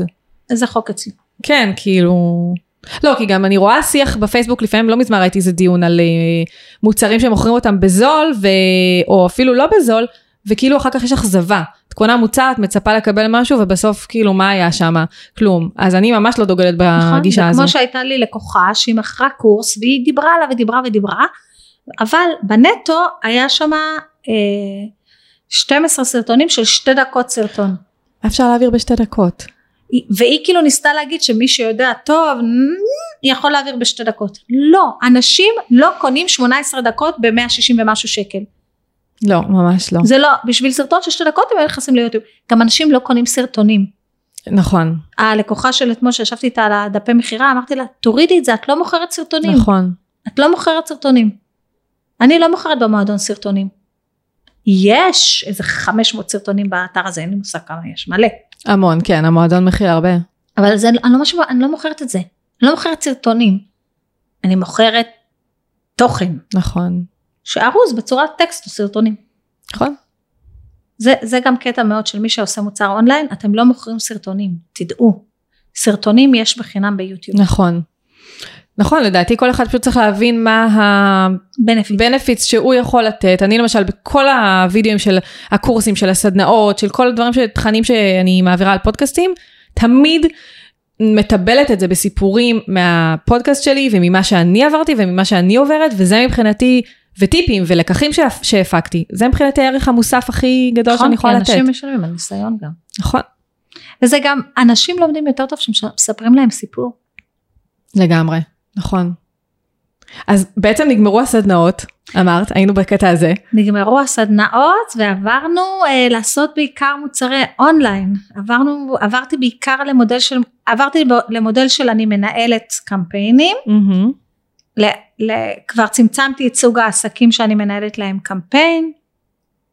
כאילו בהתחלה רק ניהלתי דפים וניהלתי קמפיינים ועשיתי אחד על אחד ועשיתי סדנאות ואז חשבתי על זה, זה מה, יש לי שלושה ילדים, יש לי את כפיר הוא בן שבע וחצי, נועם שהוא בן חמש וחצי וליה בת שנה. בזמן הזה בין הזמן שכפיר נולד שהתחיל העסק לזמן שנועם נולד כל הזמן חשבתי שזה לא הגיוני. זה לא הגיוני, אני לא יכולה לעבוד עד שכפיר בגן ומהרגע שכפיר ישן, זה לא, נכון. משהו פה לא הגיוני. קשה מאוד. ו, והבנתי שהמקום שלי זה המוצרי אונליין, ששם, משם תבוא הגאולה, אוקיי? נכון, לגמרי.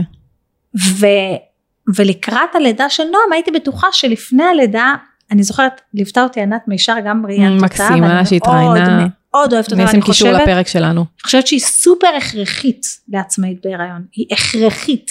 כן, או כל מלווה אחרת, אבל אני פשוט מאוד אהבתי כן. את זה. לא, גם חן קאופמן דיברה עליה, וככה היא חיברה בינינו, והיא נתנה טיפים מדהימים. כן, היא מדהימה.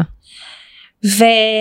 ואני הייתי בטוחה שאני אצליח להפיק את הקורס האינטרנטי הזה לפני שנועם נולד, ואז כאילו אני אוכל להיות בחופשת לידה, כן. ולמכור קורס אינטרנטי.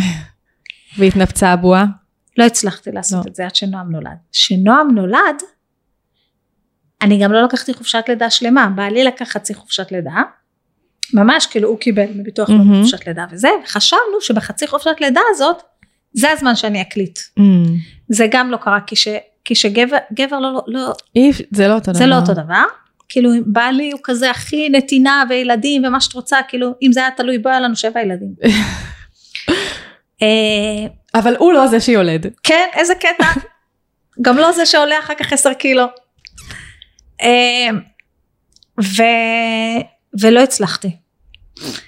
ולא רק שלא הצלחתי, ו... וכאילו ממש, ה- הלידה של, אה, החופשת לידה במרכאות עם נועם הייתה לי על גבול הטראומטית, אני אגיד לך את. האמת, אני עוד ניהלתי דפים של עסקים, והם לידה לא לידה, הם צריכים לידים. נכון.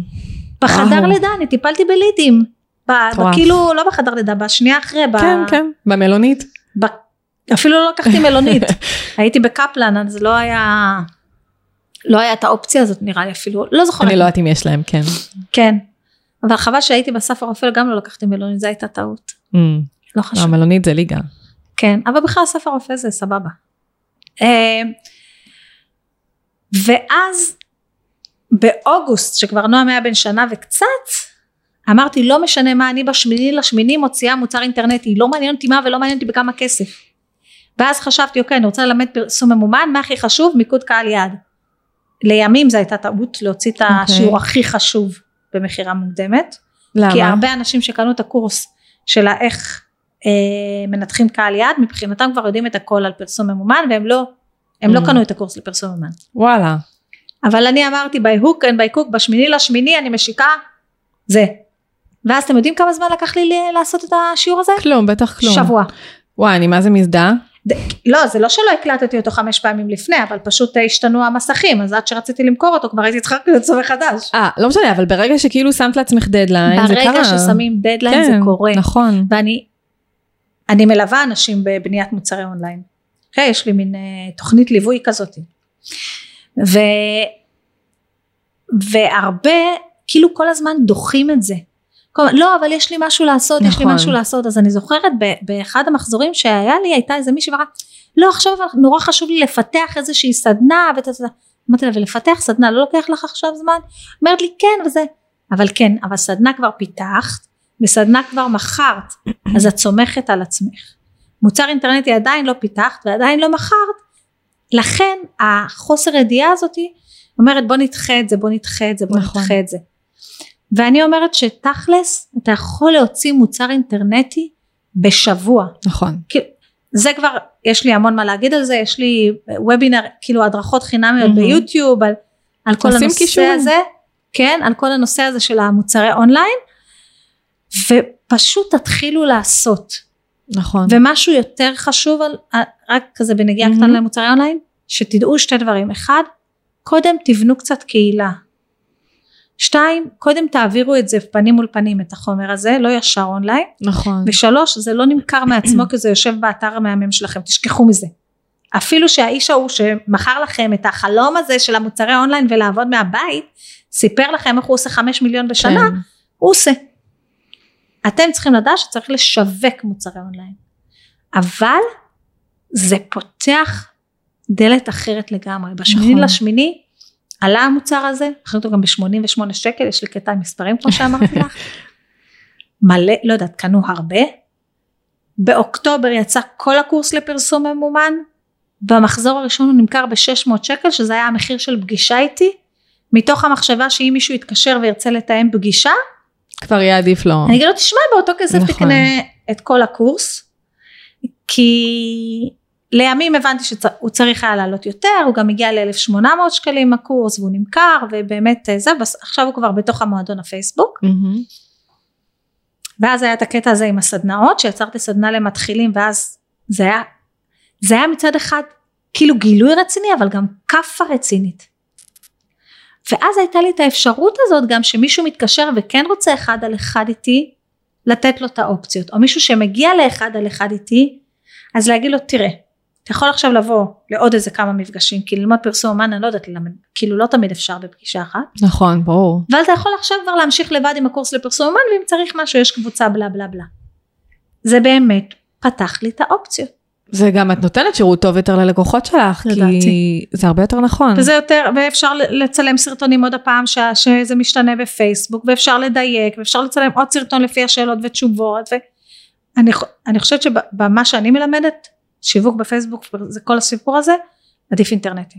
כן, נכון לגמרי. ועסק שאומר לי אני לא יודע ללמוד לבד או ללמוד מהאינטרנט הוא נמצא לדעתי בבעיה חמורה. כן, וגם עסק שאומר לי אני לא יכול להרשות לעצמי לשלם 147 שקל בחודש זה גם. אני מקווה שזה לא יישמע מתנשא אבל אני חושבת שהוא נמצא בבעיה חמורה לא, זה גם תלוי על מה. אם הוא לא הבין כאילו- את הערך אז סבבה אני. מבינה אבל אם הוא באמת לא יכול אה, כי את במועדון את רואה איזה ליווי אני נותנת ממש. יש בזה משהו קצת לא פרופורציונלי ל-147 שקל כן? כן. אבל היתרון שזה חודשי, כן. ואז כאילו את יכולה להיות בטוחה שאת גם חודש... אני עשיתי ליוויים ב-500 שקל לחודש והרשו לי מייל אחד וואלה. מייל אחד מייל שאת כותבת את הבעיות, מחזירים לך תשובה וזה זהו. כאילו... וואו, זה אוקיי. התמיכה. אוקיי? ועכשיו אני במועדונים שאני גם משלמת 200 שקל בחודש. באחד יש פורום, אבל היא עונה בשעות ש... פורום זה לא כמו קבוצה בפייסבוק. לא, לא, ממש לא. הפורום די... פורומים די נכחדו פחות או יותר. כן, אבל הם החליטו שהם רוצים כן. פורום, מה אכפת לי? לי כן. קשה עם זה, כן. אבל בסדר. זה המוצר בכללי שלהם מאוד טוב, אז בסדר. מהמם. לא- אני לא באמת צריכה כל כך הרבה תמיכה, גם בשבילי לכתוב שאלה באנגלית זה... אני יודעת לשמוע באנגלית, לא כן, אני לשמוע ולדבר. נהייתי כמו קלדנית עיוורת באנגלית, האמת. טוב, זה בגלל העסק לא, המיין שלנו. ולקראת הלידה השלישית, כן. לקראת ליה, כבר החלטתי חד משהו, קודם כל כבר המועדון, המועדון נפתח ב-2016, אוקיי. זה, אני חושבת שזה בעקבות התהליך שעברתי אצל אלון אולמן, את ה... עשיתי אצלו את הנבחרת וזה, מהמם. וכאילו ההבנה קצת של מה שאני רוצה לעצמי, לא חשבתי כל כך על חופשת לידה, אבל זה כן היה בראש. בגלל שבסדנה ששאלו את בעלי מה היה הצי שלו, אז הוא אמר שיהיה לו ארבעה ילדים, הוא גם המציא להם שמות. וואו. ואני כאילו מבחינתי כבר אה, הספיק לי שתיים, כן? זה היה בסדר, זה היה חמוד, כן. כל ילד שומר על, אה, כל הורה שומר על ילד, אה, אנחנו מצליחים. לתפעל את זה, כן, מאזן הכוחות לא מופע. כן, כן. לא, כי זה באמת עכשיו מאזן הכוחות הופע. כן. ברור. ונורא נורא רציתי לעשות את המועדון הזה, והתחלתי לעבוד עליו והוא הושק בראשון לשישי 2017 לדעתי, 2017, מהמם. אחרי אתגר מהמם כאילו שעשיתי לדעתי ו... ומהרגע שידעתי שאני רוצה להיות בהיריון וידעתי שאני רוצה ילד כאילו מהרגע שידעתי שאני רוצה להיות בהיריון ונגיד חודשיים אחרי זה כבר הייתי בהיריון מהמם. כל הפוקוס שלי היה לאיך אני מגיעה למצב שאני יוצאת לחופשת לידה והמועדון זה מה שבעיקר מפרנס אותי ואז אני אוכל להיות איתה כמה חודשים בבית כי המועדון לא דורש את הזמן של לנהל לעסקים אחרים נכון, כי כשאני ניהלתי ל-12 עסקים אחרים זה היה 10 שעות עבודה ביום מטורף.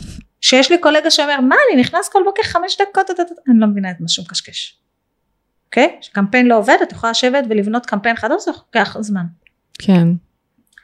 ובאמת במהלך אבל זה תמיד ככה. נכון, כאילו, הם תמיד גם מנסים ל- ל- להוריד. אני רק צריך שתעשי כך וכך, אה, נכון, כדי זה, לנסות להוזיל. זה היה לקח לי מלא זמן ובמהלך ה- ההיריון ככה כל פעם שלקוח סיים איזשהו משהו אז אמרתי לו ברגע שאנחנו מסיימים את זה אנחנו מסיימים חלק הפניתי לקולגות חלק סידרתי להם את הכל שימשיכו לבד מהמם. תלוי כאילו את הסוג של הלקוח וככה במהלך הלידה ככה שחררתי את כל הלקוחות הקבועים חוץ מאחד שהוא עובד איתי כבר כל כך הרבה שנים וזה לא היה אופציה מבחינתו מהמם. והקדשתי את כל כולי למועדון ממש עשית לך כאילו, את יודעת שיש לך בעצם תשעה חודשים מהרגע נכון. שנכנסת, עשית לך ממש כמו לוז כזה מסודר, ואיך כאילו בנית את ה... את ה vision ש... שיש לך בראש, כאילו איך בפועל הבאת את זה לפרקטיקה? את ה vision שיהיה מועדון של המועדון, כן. ה vision של בהתחלה בכלל הרעיון של המ... הרעיון היה ככה. יש לי מלא מלא דברים שאני רוצה להגיד. כן? שמת לב. ו... וידעתי שאני רוצה כל הזמן לעשות כל מיני קורסים והיה לי מין מפה כזאת מעל המיטה של איזה שבע קורסים שאני רוצה ליצור. ולא כל כך התאים לי שיהיה לי חנות של שבע קורסים כל פעם לשווק קורס אחר משהו בזה לא כל כך הרגיש לי נוח. וגם יש לי עוד בעיה אני קצת עובדת סוציאלית. אז את יודעת ניגע... דיברתי עם מלא לקוחות הבנתי כאילו את כמה כסף מוציאים ואת הזה ואת הזה ואני זוכרת שזה היה לי קשה עם זה. וניסיתי למצוא איזה מודל רציתי מודל קופיקס כזה למצוא איזה משהו מודל קופיקס כזה. אה, ואז התחלתי לחשוב על הרעיון הזה של, של מועדונים וזה ו, והיה אז מועדון לשיווק בפייסבוק של המעבדה שהוא כבר אני חושבת שהוא נסגר. לא מכירה? וככה זה התחיל כזה רוזין היה לה איזה מועדון שעדיין יש והתחלתי לחשוב על זה ואפרת לקט היה לה את המועדון להם וחששתי מזה ואז יום אחד אה, ישבתי אצל אפרת לקט ואמרתי לה תגידי לי את מה הקטע שלך עם השלושים שקל הזה? כאילו אחותי מה זה מה זה התמחור הזה עכשיו אפרת לקט היא אישה מאוד חכמה שגם התראיינה אצלי, רעיון כן? מהמם, כן. היא מאוד אז איך היא מדברת תמיד מדהימה אותי כאילו כאילו יש לה אוצר מילים של מיליארדי מילים בפה כאילו כל השפה העברית אצלה בפה והיא עשתה לי ממש סדר בראש ממש בכמה מילים בשיחה בחצר. שלה של איזה חמש דקות כי אחר כך לפעמים נכנסנו זה מה לאיזה שמפיל משהו. אסימונים.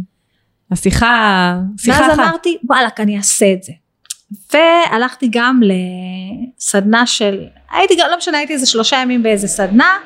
בסדנה החלטתי שבאוגוסט כאילו ביום הולדת אני אשיק את זה ואז בסוף הסדנה ביום השלישי של הסדנה אמרתי למה ביום הולדת? למה תמיד צריכה לחבר את הכל ליום הולדת? בראשון למאי אני משיקה את זה. יפה. בסוף בראשון למאי היה אתגר ובראשון לשישי השקתי את זה והרעיון היה ככה שכל חודש אני מעלה איזושהי הדרכה חדשה עובדים על איזה נושא חדש במקביל למשימות כדי שאנשים יבצעו בפועל מהמם. זה היה הרעיון שכאילו אם אני אלמד אותך משהו ואני אפרט לך את זה למשימות קטנות את תצליחי כן.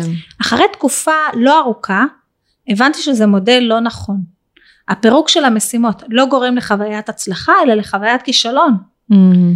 כי לאנשים יש חיים והם לא מספיקים לעשות וואו. את כל המשימות זה ואני, נקודה חשובה שעלית עליה. ואני לא רציתי לגרום לחוויית כישלון אלא לחוויית הצלחה כן. ואז הורדתי את המשימות האלה ואז פשוט כל חודש העליתי תוכן חדש. אה, את יודעת גם התחלתי לעשות מנויים לכל מיני מועדונים בעולם כאילו לנסות ללמוד את הנושא הזה. כן. אבל אני חושבת שליה נולדה והייתי בחופשת לידה במרכאות אז באמת למדתי את הנושא הזה. כי אנשים אומרים שאין זמן בחופשת לידה. זה מאוד מאוד תלוי ילד. נכון. שלי ישנה הייתה היה לה את השעתיים וחצי שעות שלוש קבועות שהיא הייתה ישנה בהם וזה היה זמן מדויק עבורי לעבוד. וגם מה היא עושה בשאר היום? כאילו הש- זהו, השאלה באמת מה היא עושה, כי הרבה- הבן שלי היה מאוד מאוד קשה. אז מלא אנשים רואים טלוויזיה. אז אני במקום לראות טלוויזיה חיברתי את המחשב לזה והייתי רואה קורסים אינטרנטיים כן. ומועדונים וטה טה טה למדתי אז מלא. אה, אז זה, זה ככה זה התחיל. זה גם הרבה הרבה המועדון צמח מתוך הדרישות של חברי המועדון עכשיו להגיד לך שהיום כבר עליתי על המועדון המושלם אני כבר יודעת את כל התגובות את כל התשובות אני יודעת לא אני כל הזמן משתפרת אני עושה מנוי למועדון הזה בחו"ל אני אומרת וואו איזה מגניב שהוא עושה את זה זה ממש בוא נעשה לזה אדפטציה ללקוח שלי ואדפטציה לישראל מהמם. אני לא אוהבת שלוקחים משהו בחו"ל ועושים העתק הדבק בול כן. אנחנו לא אמריקאים לא, ממש לא, מנטליות שונה לגמרי. אז אני עושה לזה אדפטציה גם אדפטציה ללקוחות שלי ו, ואני רואה כאילו או לתחום שלי ולראות איך ליישם את זה אז כל פעם אני לומדת דברים חדשים משפרת מכניסה אה, אני גם מבינה היום שהמועדון הוא לא הוא הרבה הרבה רצון כאילו הצורך של האנשים ממני הוא לא רק הידע אלא גם המוטיבציה נכון. והכתף, לגמרי. ו- וזה דברים שאני אוהבת לעשות, מוטיבציה וכתף ו- וגם בעיטות בטוסיק, אז, אז לא אכפת לי לעשות גם את זה, כאילו זה כיף. ולי עכשיו בת שנה ומשהו, שנה וחודש, חודשיים כמעט, וכל הזמן הזה אני השקעתי רק במועדון. רק החודש החלטתי שאני אה, סוגרת את ההרשמה למועדון, לא סוגרת כן, את לא, את המועדון, ההרשמה, כן. סוגרת את ההרשמה לבינתיים ומתח- ורוצה קצת לשווק מוצרים אחרים שלי שלא התייחסתי אליהם מספיק השנה. אבל הייתי כל כולי בתוך זה, אבל זה נתן לי גם בחזרה. זה נתן לי גם בחזרה וזה גם אפשר לי, יש לי שלוש שעות עבודה ביום, אני צריכה להיות מרוכזת במוצר אחד ולתת הכי טוב שאני יכולה במוצר האחד הזה. אני לא יכולה בשלוש שעות ביום באמת למכור מלא מוצרים. לא. אז נכון. מראש אני צריכה לבדוק איך אני עושה לפני הכניסה להיריון, מה אני עושה שם כדי שהמוצר הזה יספק את הצרכים הכלכליים שלי. למשל, כשנגמרה חופשת לידה, ביום שנגמרה חופשת לידה, יצאתי עם קמפיין אני חוזרת מחופשת הלידה. ומה ככה, היה בו? 106 אנשים הצטרפו. זה ומה היה עשית אבל? 90 כאילו, מה אחוז היה- הנחה על החודש הראשון. אה, אה, וואו. כן, זה היה קמפיין שלא רציתי להתאמץ, נגיד עכשיו בקמפיין הפריצה התאמצתי. חמישה ימים, כל יום וובינר של כן, שעה. ראיתי. זה הרבה יותר להתאמץ מלתת לגמרי. 90 אחוז הנחה לחודש נכון, הראשון. לגמרי. שדרך אגב, בדיעבד, 90 אחוז הנחה לחודש הראשון מכניס יותר אנשים. ברור. אבל זה מה שרציתי לעשות הפעם, זה מה שעשיתי, ומה שיותר חשוב לי לראות הפעם זה לא כמה אנשים נכנסו, אלא כמה יישארו. נכון. כי מי שיש לו מועדון יודע שיש אחוזי נטישה מאוד מאוד גדולים, נכון. זה לא קשור רק אליך. לא, אנשים לא אוהבים לראות מנוי חודשי, וגם דיברנו על זה שבעיקר בארץ יש את המנטליות הזו ש... לא אוהבים מנוי חודשי, כן. פשוט, לא אוהבים, קשה מאוד. קבע. גם יש מין חשש כזה של אני ארצה לבטל זה בטח יהיה כמו הוט יעבירו אותי לשיו, לשימור לקוחות ואז יעבירו אותי לזה ואז יציעו לי יותר סוד אז אצלי במועדון לא מדברים איתי אני, אני לא אוהבת לדבר בטלפון אה, שולחים מייל אני כבר לא רוצה ואז יום אחרי כאילו בשעות העבודה אני אומרת אוקיי אתה כבר לא שם אבל את שואלת למשל למה? לא שואלת לא מעניין אה, אותך? אני קודם כל מבטלת אוקיי, כן. קודם אני מבטלת שלא יהיה לך תשלום נוסף אוקיי. ואני במייל אני שואלת אני אשמח לדעת למה עזבת ואני נותנת נגיד איזושהי אופציה או משהו מהמם. אבל שלב ראשון ביטלתי שלב ראשון עצרתי לך את ההוראת קבע בשורה הראשונה אתה תראה שתי שורות בגדול החיוב החודשי הופסק יש לך גישה לכל התכנים התאריך ככה וככה מהמם. לפי התאריך שהוא שילם ורק אחר כך יש זה אני לא מתקשרת לאנשים כי, הפת... כי, כי זה כאילו חלק מהחוזה כן. שאין פה שיחות טלפון של שכנועים וגם אין לא מה עכשיו אני אתקשר לשכנע אותם שיחזרו למועדון כן. ב-147 שקל לא, כאילו רק השאלה אם באמת את מצליחה להבין למה אנשים נוטשים. כן אה וגם אני שולחת להם סקר אנונימי אוקיי. ואנשים עונים אה, איזה יופי. אני יודעת למה הם נוטשים למה? אה, הרבה נוטשים בגלל איזו סיבה שבהתחלה לקחתי אותה מאוד אישית ואחרי שנרשמתי להמון מועדונים בחו"ל הבנתי שזה הסיבה שרוב האנשים נוטשים את רוב המועדונים הם overwhelmed נכון. יש המון אינפורמציה והם- דיברנו על סטו, מקלרן. נכון. הוא דיבר על זה המון. אני לא יודעת אם היום הוא מדבר על זה. הוא מדבר על זה היום. גם. אנשים overwhelmed מכל האינפורמציה ומשום מה גם הם חושבים שהם צריכים לאכול את כל האינפורמציה הזאת. עכשיו, אחד הדברים שיש במועדון, גם אם נרשמת בחודש ראשון ב-14 שקל, זה אתה שולח, אני שולחת לך מייל אישי, שואלת אותך מה הקישור לדף העסקי שלך, לאתר ומה אתה רוצה. ואני אומרת לך תראה רק את השיעור הזה, הזה, הזה. סיימת, תגיד לי בקבוצה עכשיו סיימתי, עכשיו אני רוצה למכור מלפפונים לא עגבניות, מה לעשות עכשיו? כן. ואני אשלח אותך לשיעור הספציפי אל תראה את כל מה שיש שם זה לא הגיוני ועוד טעות שאנשים עושים הם נגיד לקחו את החודש הראשון שהוא בדרך כלל במחיר יותר מוזל כי, כי עד שלא נכנסים למועדון לא מבינים מה זה לא משנה כמה דף נכון. המכירה שלי יהיה ארוך נכון. ואז הם נורא נורא רוצים לקחת את כל הידע הזה שיש שם שזה מקסים גם אני עושה לפעמים בינג'ים על קורסים גם אם קניתי אותם במחיר מלא כן. אני, אבל אני אוהבת לראות את כל הקורס, ואז אני חוזרת אליו אחד אחד ומיישמת. עכשיו, אני חושבת שיותר משתלם, אם גם החלטת להיכנס לחודש אחד, תבחר אחד, תיישם, תצא נכון. עם משהו. אם אתה סתם רואה את כל ה... יש שם איזה 40 מלא. שיעורים, מלא. אז אתה סתם תקבל הרבה פיסות מידע. אני יכולה להגיד אבל שהרבה פעמים אנשים לא יודעים איך ללמוד. כי אנשים פשוט לא יודעים, גם אני לפעמים עושה בינג'ים, גם אבל מה לא שהכי נעים להם יעיל, לבקש. נכון, גם, הם כותבים לי לפעמים, לא, מה, מה, אני אשאל אותך? כן, אתה משלם לי. כן, מה זה משנה אם אתה משלם לי 147 שקל, או אני אמרתי לך שבסכום הזה, זה ההסכם בינינו, נכון. אתה יכול לשאול אותי מה שאתה רוצה בקבוצה כמה פעמים. לא, ומה, אני אשאל בקבוצה ליד כולם? כן. זה המטרה, כאילו זה, שוב, מה שלא רוצים לא משתפים, אבל uh, אני יכולה להגיד שאני ברגע שהעליתי את ה-C קמפיין ראשון אחרי שנצטרפתי לקבוצה, זה כזה עודד אותי לעשות, אז גם התאבדתי על איזשהו מיני קורס שיצרתי, ועשיתי לו קמפיין ממומן, והוא הלך ממש טוב, וכאילו זה נתן לי כזה חשק, נכון. כאילו להמשיך, זה נותן חשק, הצלחות נותנות חשק. כן, ממש. לא רק הצלחות. עשייה. עשייה. עשייה, ולצד זה כמובן לראות כן, איזושהי ברור, התקדמות, הצלחה כן. נותנת חשק. אבל זה ששיתפת במועדון לא גרם להרבה אנשים לדעת שאת עושה פודקאסט? אה, אני מאמינה ששאלת- שכן, אבל אני כאילו משתדלת, לא משתדלת, אבל כאילו אני עכשיו בכמה קבוצות כזה כותבת, אבל... אה, אני חושבת שזה שאת העלית דווקא שאלות של עשיתי קמפיין ותראי וזה אפילו שאת העלית את זה ישירות אליי שימי לב גם אנשים שאלו אותך על הפודקאסט. נכון, שאלו אותי, אז גם. תייגת אותי בזה, נכון, נכון, כן, לא מבינה בזה. נכון. כן, שואלים. כי זה אה, אבל זה. זה נובע מאותו הקטע של להחליט, אני עושה ואני עכשיו מתאבד על לעשות פודקאסט, כאילו, צריך להגיע להבנה הזו, יש אנשים, הרבה אנשים שעשו סדנאות, או ייעוצים וכאלה, ולא המשיכו עם זה. ולמרות שאני לפעמים מציקה וכאילו, מציקה במרכאות, כאילו, אה, מה נשמע, נו, מה קורה, נו, מה איך הולך וזה, אבל- התוכנית הזאת מחוברים לשיווק כן, שזה שם שאני מאוד אוהבת אבל אף אחד לא מבין. זה בא מתוך הסדרה הזאת מחוברים שהולכים כל היום עם הוידאו ועד שזה נהיה חלק ממך. מהמם. אז זה נהיה זה בא מתוך הסדרה הזאת אבל אה. אף אחד לא מבין. לא, לא זה, זה היה הרעיון שכאילו כל יום לעשות וידאו עד שיהיה סבבה לך. נכון, אה, לא כל יום עושים וידאו אבל בסדר. אז במחזור האחרון היו שם אנשים שעשו וידאוים אבל מתוך כל המחזור אז השבוע שרציתי להכניס את הוידאוים שלהם לדף נחיתה נכנסתי לכוכבות. רק שתיים עדיין עושות וידאו. די, הם המשיכו קצת איזה חודש חודשיים אחרי ה... זה היו עדיין באנרגיה ובזה זה ואז ירדה האנרגיה. וזה גם הקטע של המועדון. נכון, שכל הזמן תישאר בקהילה וכל הזמן תישאר באנרגיה. נכון, לא שיגמר. הקורס ואז נכון, אתה יודע אתה קונה קורסים ב- באלפי שקלים הם שמונה שבועות ואז זה הולך.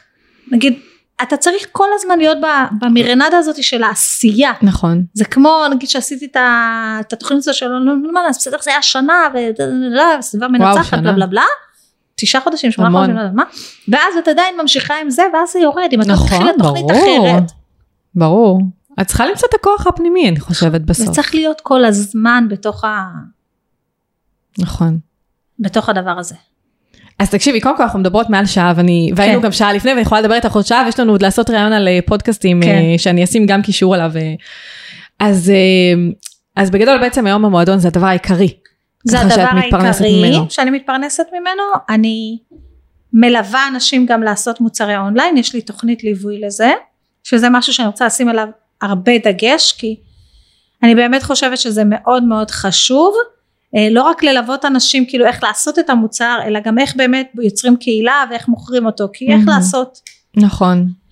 אה, ואני כאילו יש לי את התוכנית הזאת של, ה, של הוידאו ואני גם עושה אחד על אחד לא כל כך הרבה אבל רוב ה... כן הרבה הרבה מהאנרגיה שלי הולכת למועדון אני מקווה שאני לא אצטער על זה עוד כמה שנים אה, אבל אני מאוד מאוד אוהבת אותו ויש לי כאילו בראש חזון מטורף לגביו ואני באמת הייתי רוצה לעשות איתו המון המון דברים שיתופי פעולה כאילו יודעת אני חושבת על זה על כל המכללות למספרות, מכללות למטפלים, מכללות לזה, הם לומדים את המקצוע ואחר כך לא יודעים לשווק ולמכור. אז זה, נכון. זה שלי ב-220 אני לא יודעת איך אני אעשה את השיתופי פעולה האלה כי אני לא ככה זה טובה בזה אבל אני אלמד. זה פשוט לעשות שיתוף פעולה עם כל המוסדות האלה שמלמדים אנשים מקצוע בלי ללמד אותם איך להתפרנס מהמקצוע. נכון. וואי, זה נורא מזכיר לי את אחותי בתחילת דרכה כמישהי שעושה לק ג'ל, למדה, הלכה, למדה איך לעשות לק ג'ל. עכשיו, אוקיי, מה עושים עם זה? כאילו, פשוט בעלה יועץ עסקי, אז את יודעת, הוא גם כן. עזר לה בתחילת הדרך והיא היום אה, במקום אה, מדהים, אבל כאילו, היא יוצאת מהקורס, אין לה מושג איך לשווק. וכל בקושי יש איזה שיעור אחד. שמסיימים ארבע שנים לימודים, נכון, חלק מהם, חלק לומדים חצי שנה וחלק ארבע שנים, והם יוצאים נכון, והם לא יודעים איך להביא מטופל אחד לקליניקה. נכון. זה עוד יותר גרוע, נכון. מאשר אז, כמה אה, חודשים. אז אני יודעת למשל שאפילו מכללת רידמן למשל, אז הכניסו ממש את, לטפל בעסק, אם את מכירה אותם, את ג'יי ופולינה, כחלק מה, חלק מהקורס, ללמוד פולינה. שטרן? כן? אה, כן, מכירה אותה. אז זהו, אז, אז הם הצליחו, לי, כאילו הם עשו נכון, יש להם קהילה של. מטפלים, נכון. כן, יש להם קהילה מדהימה. נכון. מדהימה, מדהימה. אמ, אז כן, בא לי כזה, כאילו אני אומרת, איך, איך אנשים לא יודעים שיש את המועדון הזה? כאילו אני, איך לא כן, כאילו יש לך ערך מטורף, את רוצה שכאילו כולם ידעו, ו... נכון, אז כי- אני אעשה רעש, ואני נכון. אגיד ואני אחפור עד ש... יימאס לכם כן. ממני. סתם לא יימאס לכם. או עד שיירשמו. אה, עד שיירשמו. כן.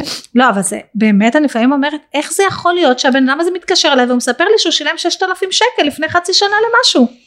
6,000 שקל. כי אנשים אוהבים שמוכרים להם את החלום, הם רוצים נכון. להאמין בחלום, אבל הוא לא נמצא שם. לא, הוא גם לא ידע. שאני קיימת לפני חצי שנה. גם יכול להיות, כן. דרך אגב, בדרך כלל האנשים שנרשמים למועדון מאיזה גוגל או משהו כזה שאני לא מכירה אותם, ונשארים מלא זמן, זה האלה שכבר קנו ב-6,000 שקל. כן, או האלה נכון. שמישהו ניהל להם והם שילמו 2,000 שקל לחודש. ולא קיבלו תוצאות, או אפילו לא נכוו. עשו איזה קורס ב-3,000 שקל, ואז הבינו שחצי שנה אחרי הוא פחות רלוונטי. כן, ואלה אומרים, "אני- אנחנו פה, כן. אנחנו פה ואנחנו פה להרבה זמן. או מה שהכי הפתיע אותי, שהאלה שהכי הרבה זמן במועדון, ותמיד כשאני מציעה מנוי שנתי הם ישר קונות, כשאני פתחתי את המועדון הייתי בטוחה שרוב האנשים שהתחברו ויישארו הרבה זמן זה עסקים מתחילים מתחילים. ומי שם הכי הרבה זמן? אלה שפתחו את העסק ביחד איתי. די. כן, נשים שמכירות אותי עוד מתקופת הבית של העצמאיות, שזה השנה הראשונה של העסק שלי, הבית של העצמאיות, זה המקום הראשון שנתן לי במה לדבר על שיווק בפייסבוק. הקבוצת פייסבוק. איזה כן, קטע. לא, אבל היה להם הרצאה, אה, אוקיי. הם עשו מפגש, הבית של העצמאיות, ואז הם שאלו על מה תרצו הרצאה, והיה מין הגרלה, והם בחרו שאני אבוא להרצות. איזה קטע. למה זה מגניב, ובאתי להרצות, וכאילו... ואלה, הנשים האלה, שמכירות אותי מהבית של העצמאיות, הן עושות מנוי לפני שבע שנים, והם וואו. כבר שנה שלישית כבר שילמו. מדהים. מראש. איזה כיף זה גם, כאילו. כן. כיף. מה הכי כיף. הכי כיף, תחשבי שמישהי שאת רואה אותה, כאילו, אז מסתכלת עליה מהצד, אומרת, כאילו... היא אומרת, לא, לא, אני צריכה שאת תעזרי לי. איזה כיף, כן. כן, יש בזה משהו. הייעוד, השליחות, זה כאילו הכי אה, גושפנקה. נכון, זה כיף. טוב, אז, אז יש לך איזה ככה משפט ככה, או איזה טיפ לסיום, או איזה תובנה, או משהו ש... היית רוצה אה. לחלוק? מה שעולה לי עכשיו לראש, אני לא יודעת אם זה זה, זה שלעבוד, גם שנכון אומרים, את צריכה לעבוד קשה, את צריכה לעבוד קשה בשביל להצליח וזה, זה לא אומר תמיד לעבוד הרבה. נכון. את צריכה לעבוד קשה ולעבוד חכם וכלום לא קורה ביום אחד. זה ממש תובנה שחשובה לי. אתם יודעים מה? הקמפיין הראשון לא מצליח. הווידאו הראשון שתעשו אולי אף אחד לא יראה. אולי גם את השני, אתם יודעים מה? אולי גם את העשרים. דברים לוקח זמן. האנשים האלה בצד שהם נראות לך, מה הם, מה זה היא, מה זה מצליחה? מה היא יודעת שאני לא יודעת? יכול להיות שהיא לא יודעת מה שאת לא יודעת, יכול להיות. אבל היא כבר עושה כמה שנים, רצוף, בלי להפסיק, בועטת, מדברת, צועקת. חלק מהאנשים נמאסה עליהם, אבל היא לא מוותרת, היא ממשיכה. ולפעמים, דרך אגב, לפעמים גם לא מצליח לה, ולפעמים מצליח לה, אבל היא ממשיכה. נכון, זה הכי חשוב. אז תמשיכו. יפה, תובנה יפה לסיום. אה, אז קודם כל, אני, היה לי ממש כיף, גם לי ממש. ממש ממש, ממש שמחה שהזמנתי אותך, וככה, שבכלל הצטרפתי למועדון שלך, שהוא באמת, אה, יש בו המון. המון תוכן ו- וערך, שמחה. אז תצטרפו. תצטרפו, זה שווה. כן. זה שווה, זה הרבה יותר משיווק בפייסבוק. נכון. זה גם וידאו ודפי נחיתה. ורשימת תפוצה. ו... כן. לגמרי. אז, אה, אה, לפני, וואי, טוב, ממש האמת, אה, השאלות רגע, ששאלו... נעשה את זה ככה ממש בקצרה, אני לא רוצה, כי זה כן. באמת שאלות טובות. השאלה של טובה קראוזה המקסימה, שגם התראיינה אצלי לפודקאסט מזמן. אמ, איך נראה סדר היום שלך ואיך את מספיקה ליצור כל כך הרבה תכנים עם כל רע- רעשי הרקע מסביב? זו השאלה שלה. אוקיי. אז קודם כל, אני רוצה להגיד את ההבדל ביני לבין טובה, ובין הרבה אנשים. טובה מתפרנסת הרבה מלפגוש אנשים ולטפל בהם. זה לוקח לך חלק נכבד מהיום. אני כבר כמעט לא עושה את זה. אני עושה מקסימום ייעוץ אחד ביום. מקסימום. אה, וגם לא כל יום. אז כאילו זה העבודה שלי לייצר תוכן. אבל אני רוצה גם להגיד עוד משהו. אני הופכת כל דבר לתוכן. כל דבר לתוכן. סיימתי פגישה ואני לא עושה מזה עניין. אז לפעמים יוצא לי יותר מדי יהודים. לפעמים יש לי איזה א' במקום איזה עין. אני לא עושה מזה עניין. קורה משהו אני מגיבה, קורה משהו אני מגיבה, וזו הדרך הכי קלה לייצר תוכן. איך גרי וי אומר? Don't create document. דיברת עכשיו עם לקוחה, הייתה אצלך לקוחה בטיפול, קרה איזה משהו שהדליק לך את ה... הדליק לך איזה נקודה בלב, או משהו שקרה לה שקורה לכולם, עולה לך עכשיו הרצון לכתוב פוסט, תכתבי אותו עכשיו. נכון. לא בערב, בשקט, שאני... לא, עכשיו, עכשיו תכתבי אותו. לא יכולה לפרסם אותו עכשיו כי כבר פרסמת לפני שעתיים פוסט, תזמני אותו לעוד שעתיים. את לא, לא עורכת אותו את הפוסט. את לא עורכת, אנחנו לא עורכים יותר מדי בפייסבוק כי רואים את העריכות. זה, זה משהו אחד שאני עושה. כאילו אני חושבת שחלק גדול בלא ליצור תוכן שלי זה לא לעשות עניין. נגיד אתמול הדלקתי את ה... את הזה כדי לעשות סטורי, Mm-hmm. ראיתי שסבבה הסתדר האיפור, ישר עשיתי עוד ארבע כאלה. מעולה. חשבתי על השאלות שאנשים תמיד שואלים, שכבר כתבתי עליהם כנראה פוסטים כן. בעבר, אמרתי את השאלה תשובה שאלה תשובה כאילו לא יודעת בפורמט של אה, וידאו שיווקי כן. של דקה וזהו לא עשיתי מזה עניין לא עשיתי 17 טקים לא, זה לא מושלם זה סטורי תוך 24 שעות זה נגמר למה אני צריכה לעשות נכון. עכשיו איזה הפקה נכון. אז אני חושבת שזה משהו שנורא נורא מנחה אותי יותר לעשות ופחות לחשוב על זה ברמת ה...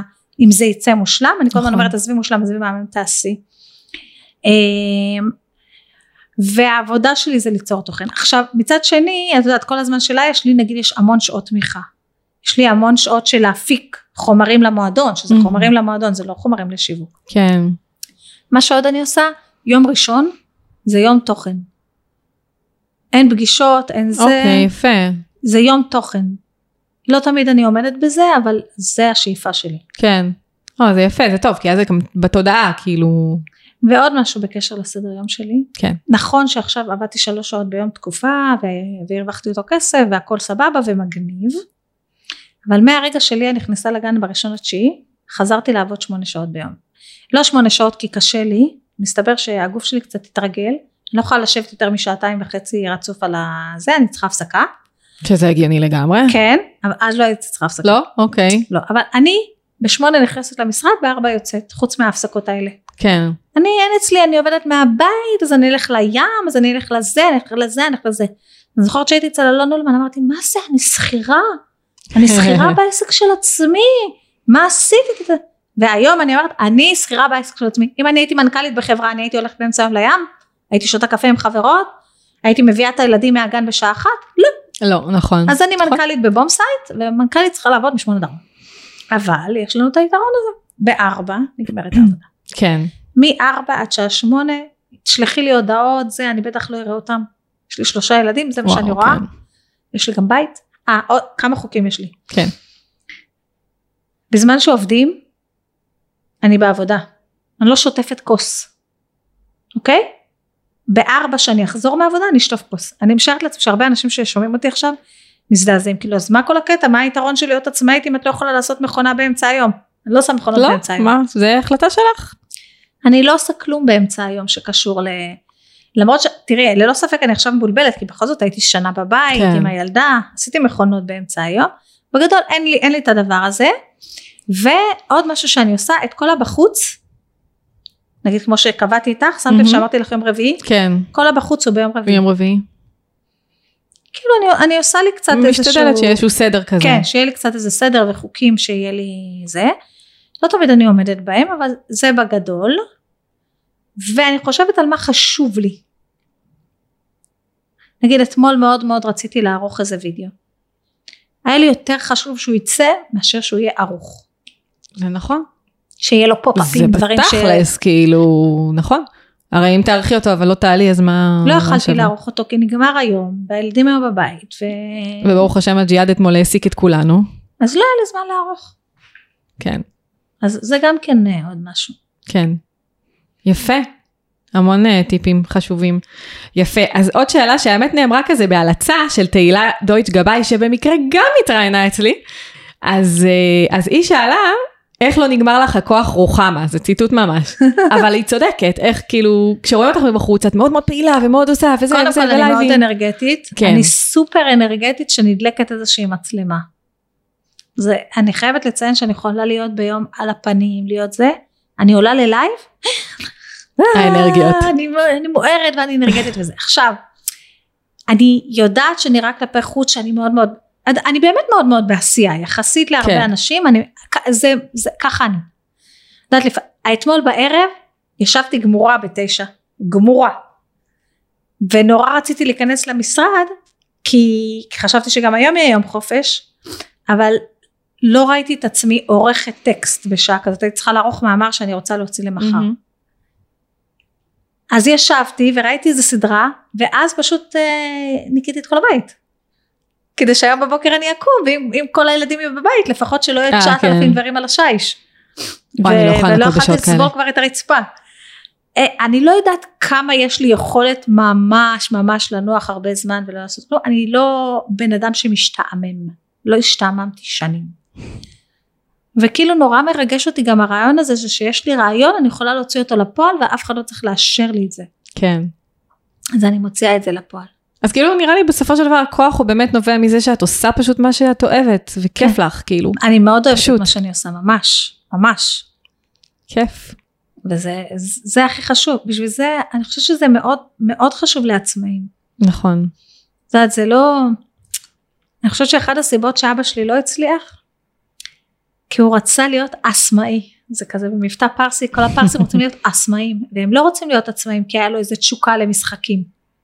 נכון. לא היה לו תשוקה למשחקים, מישהו אמר לו שבמשחקי ילדים יש יש כסף. כסף. בכל דבר יש כסף, אם את, כאילו שוב, אם את יודעת למנף את זה לכסף ואת באמת יודעת. עושה את זה מה... נכון, הרבה פעמים מתקשרים. אליי אנשים שרוצים אה, כאילו לקחת לקנות את המועדון, את הכל, אומרים לי, אז אה, יש כסף מ... מלנהל לאנשים דפים בפייסבוק, זה בעיקר גברים. אה. יש כסף מ... מה זאת אומרת? לא, כי אני עכשיו עובד בדתה ורציתי איזה עבודה מהבית, חשבתי שיש בזה כסף. אוי, איך אני שונאת את השאלה הזאת. אני אומרת לו, לא, אין כסף. יש כסף אם אתה תעוף על זה ותתלהב ותהיה הכי טוב. כן. אם לא, אין בזה כסף. אתה יודע מה? גם אין כסף ב drop shipping, אם אתה לא תתלהב ותעוף על זה, וגם אין כסף באמזון, וגם כן, אין כסף נכון, בשום דבר. בכל מה שמנסים למכור. בתוכניות שותפים, אין כסף כאילו, בזה, כן, יש נכון. מלא כסף. נכון, אם אתה תקדיש לזה את הזמן, האנרגיה, השכל וההתלהבות הדרושה. נכון, ואני לא סתם אומרת גם וההתלהבות הדרושה. נכון, אם אין התלהבות, לא יודעת אם יש כסף. נכון, מסכימה. אלא אם כן אתה איש עסקים קר שקונה ומוכר דברים בלי שום, אתה יודע, משקיע. כן. יפה. זהו, אז תודה.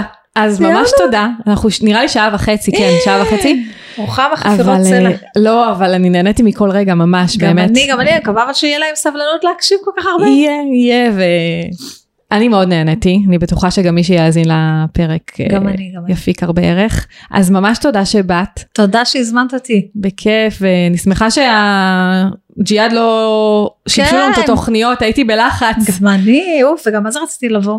כן, גם אני רציתי שתבואי, אז אני, אני אפרד ככה מהמאזינים והמאזינות. אני אשים קישורים ככה לכל מה שדיברנו ב, מתחת לזה של מעולה. הפרק.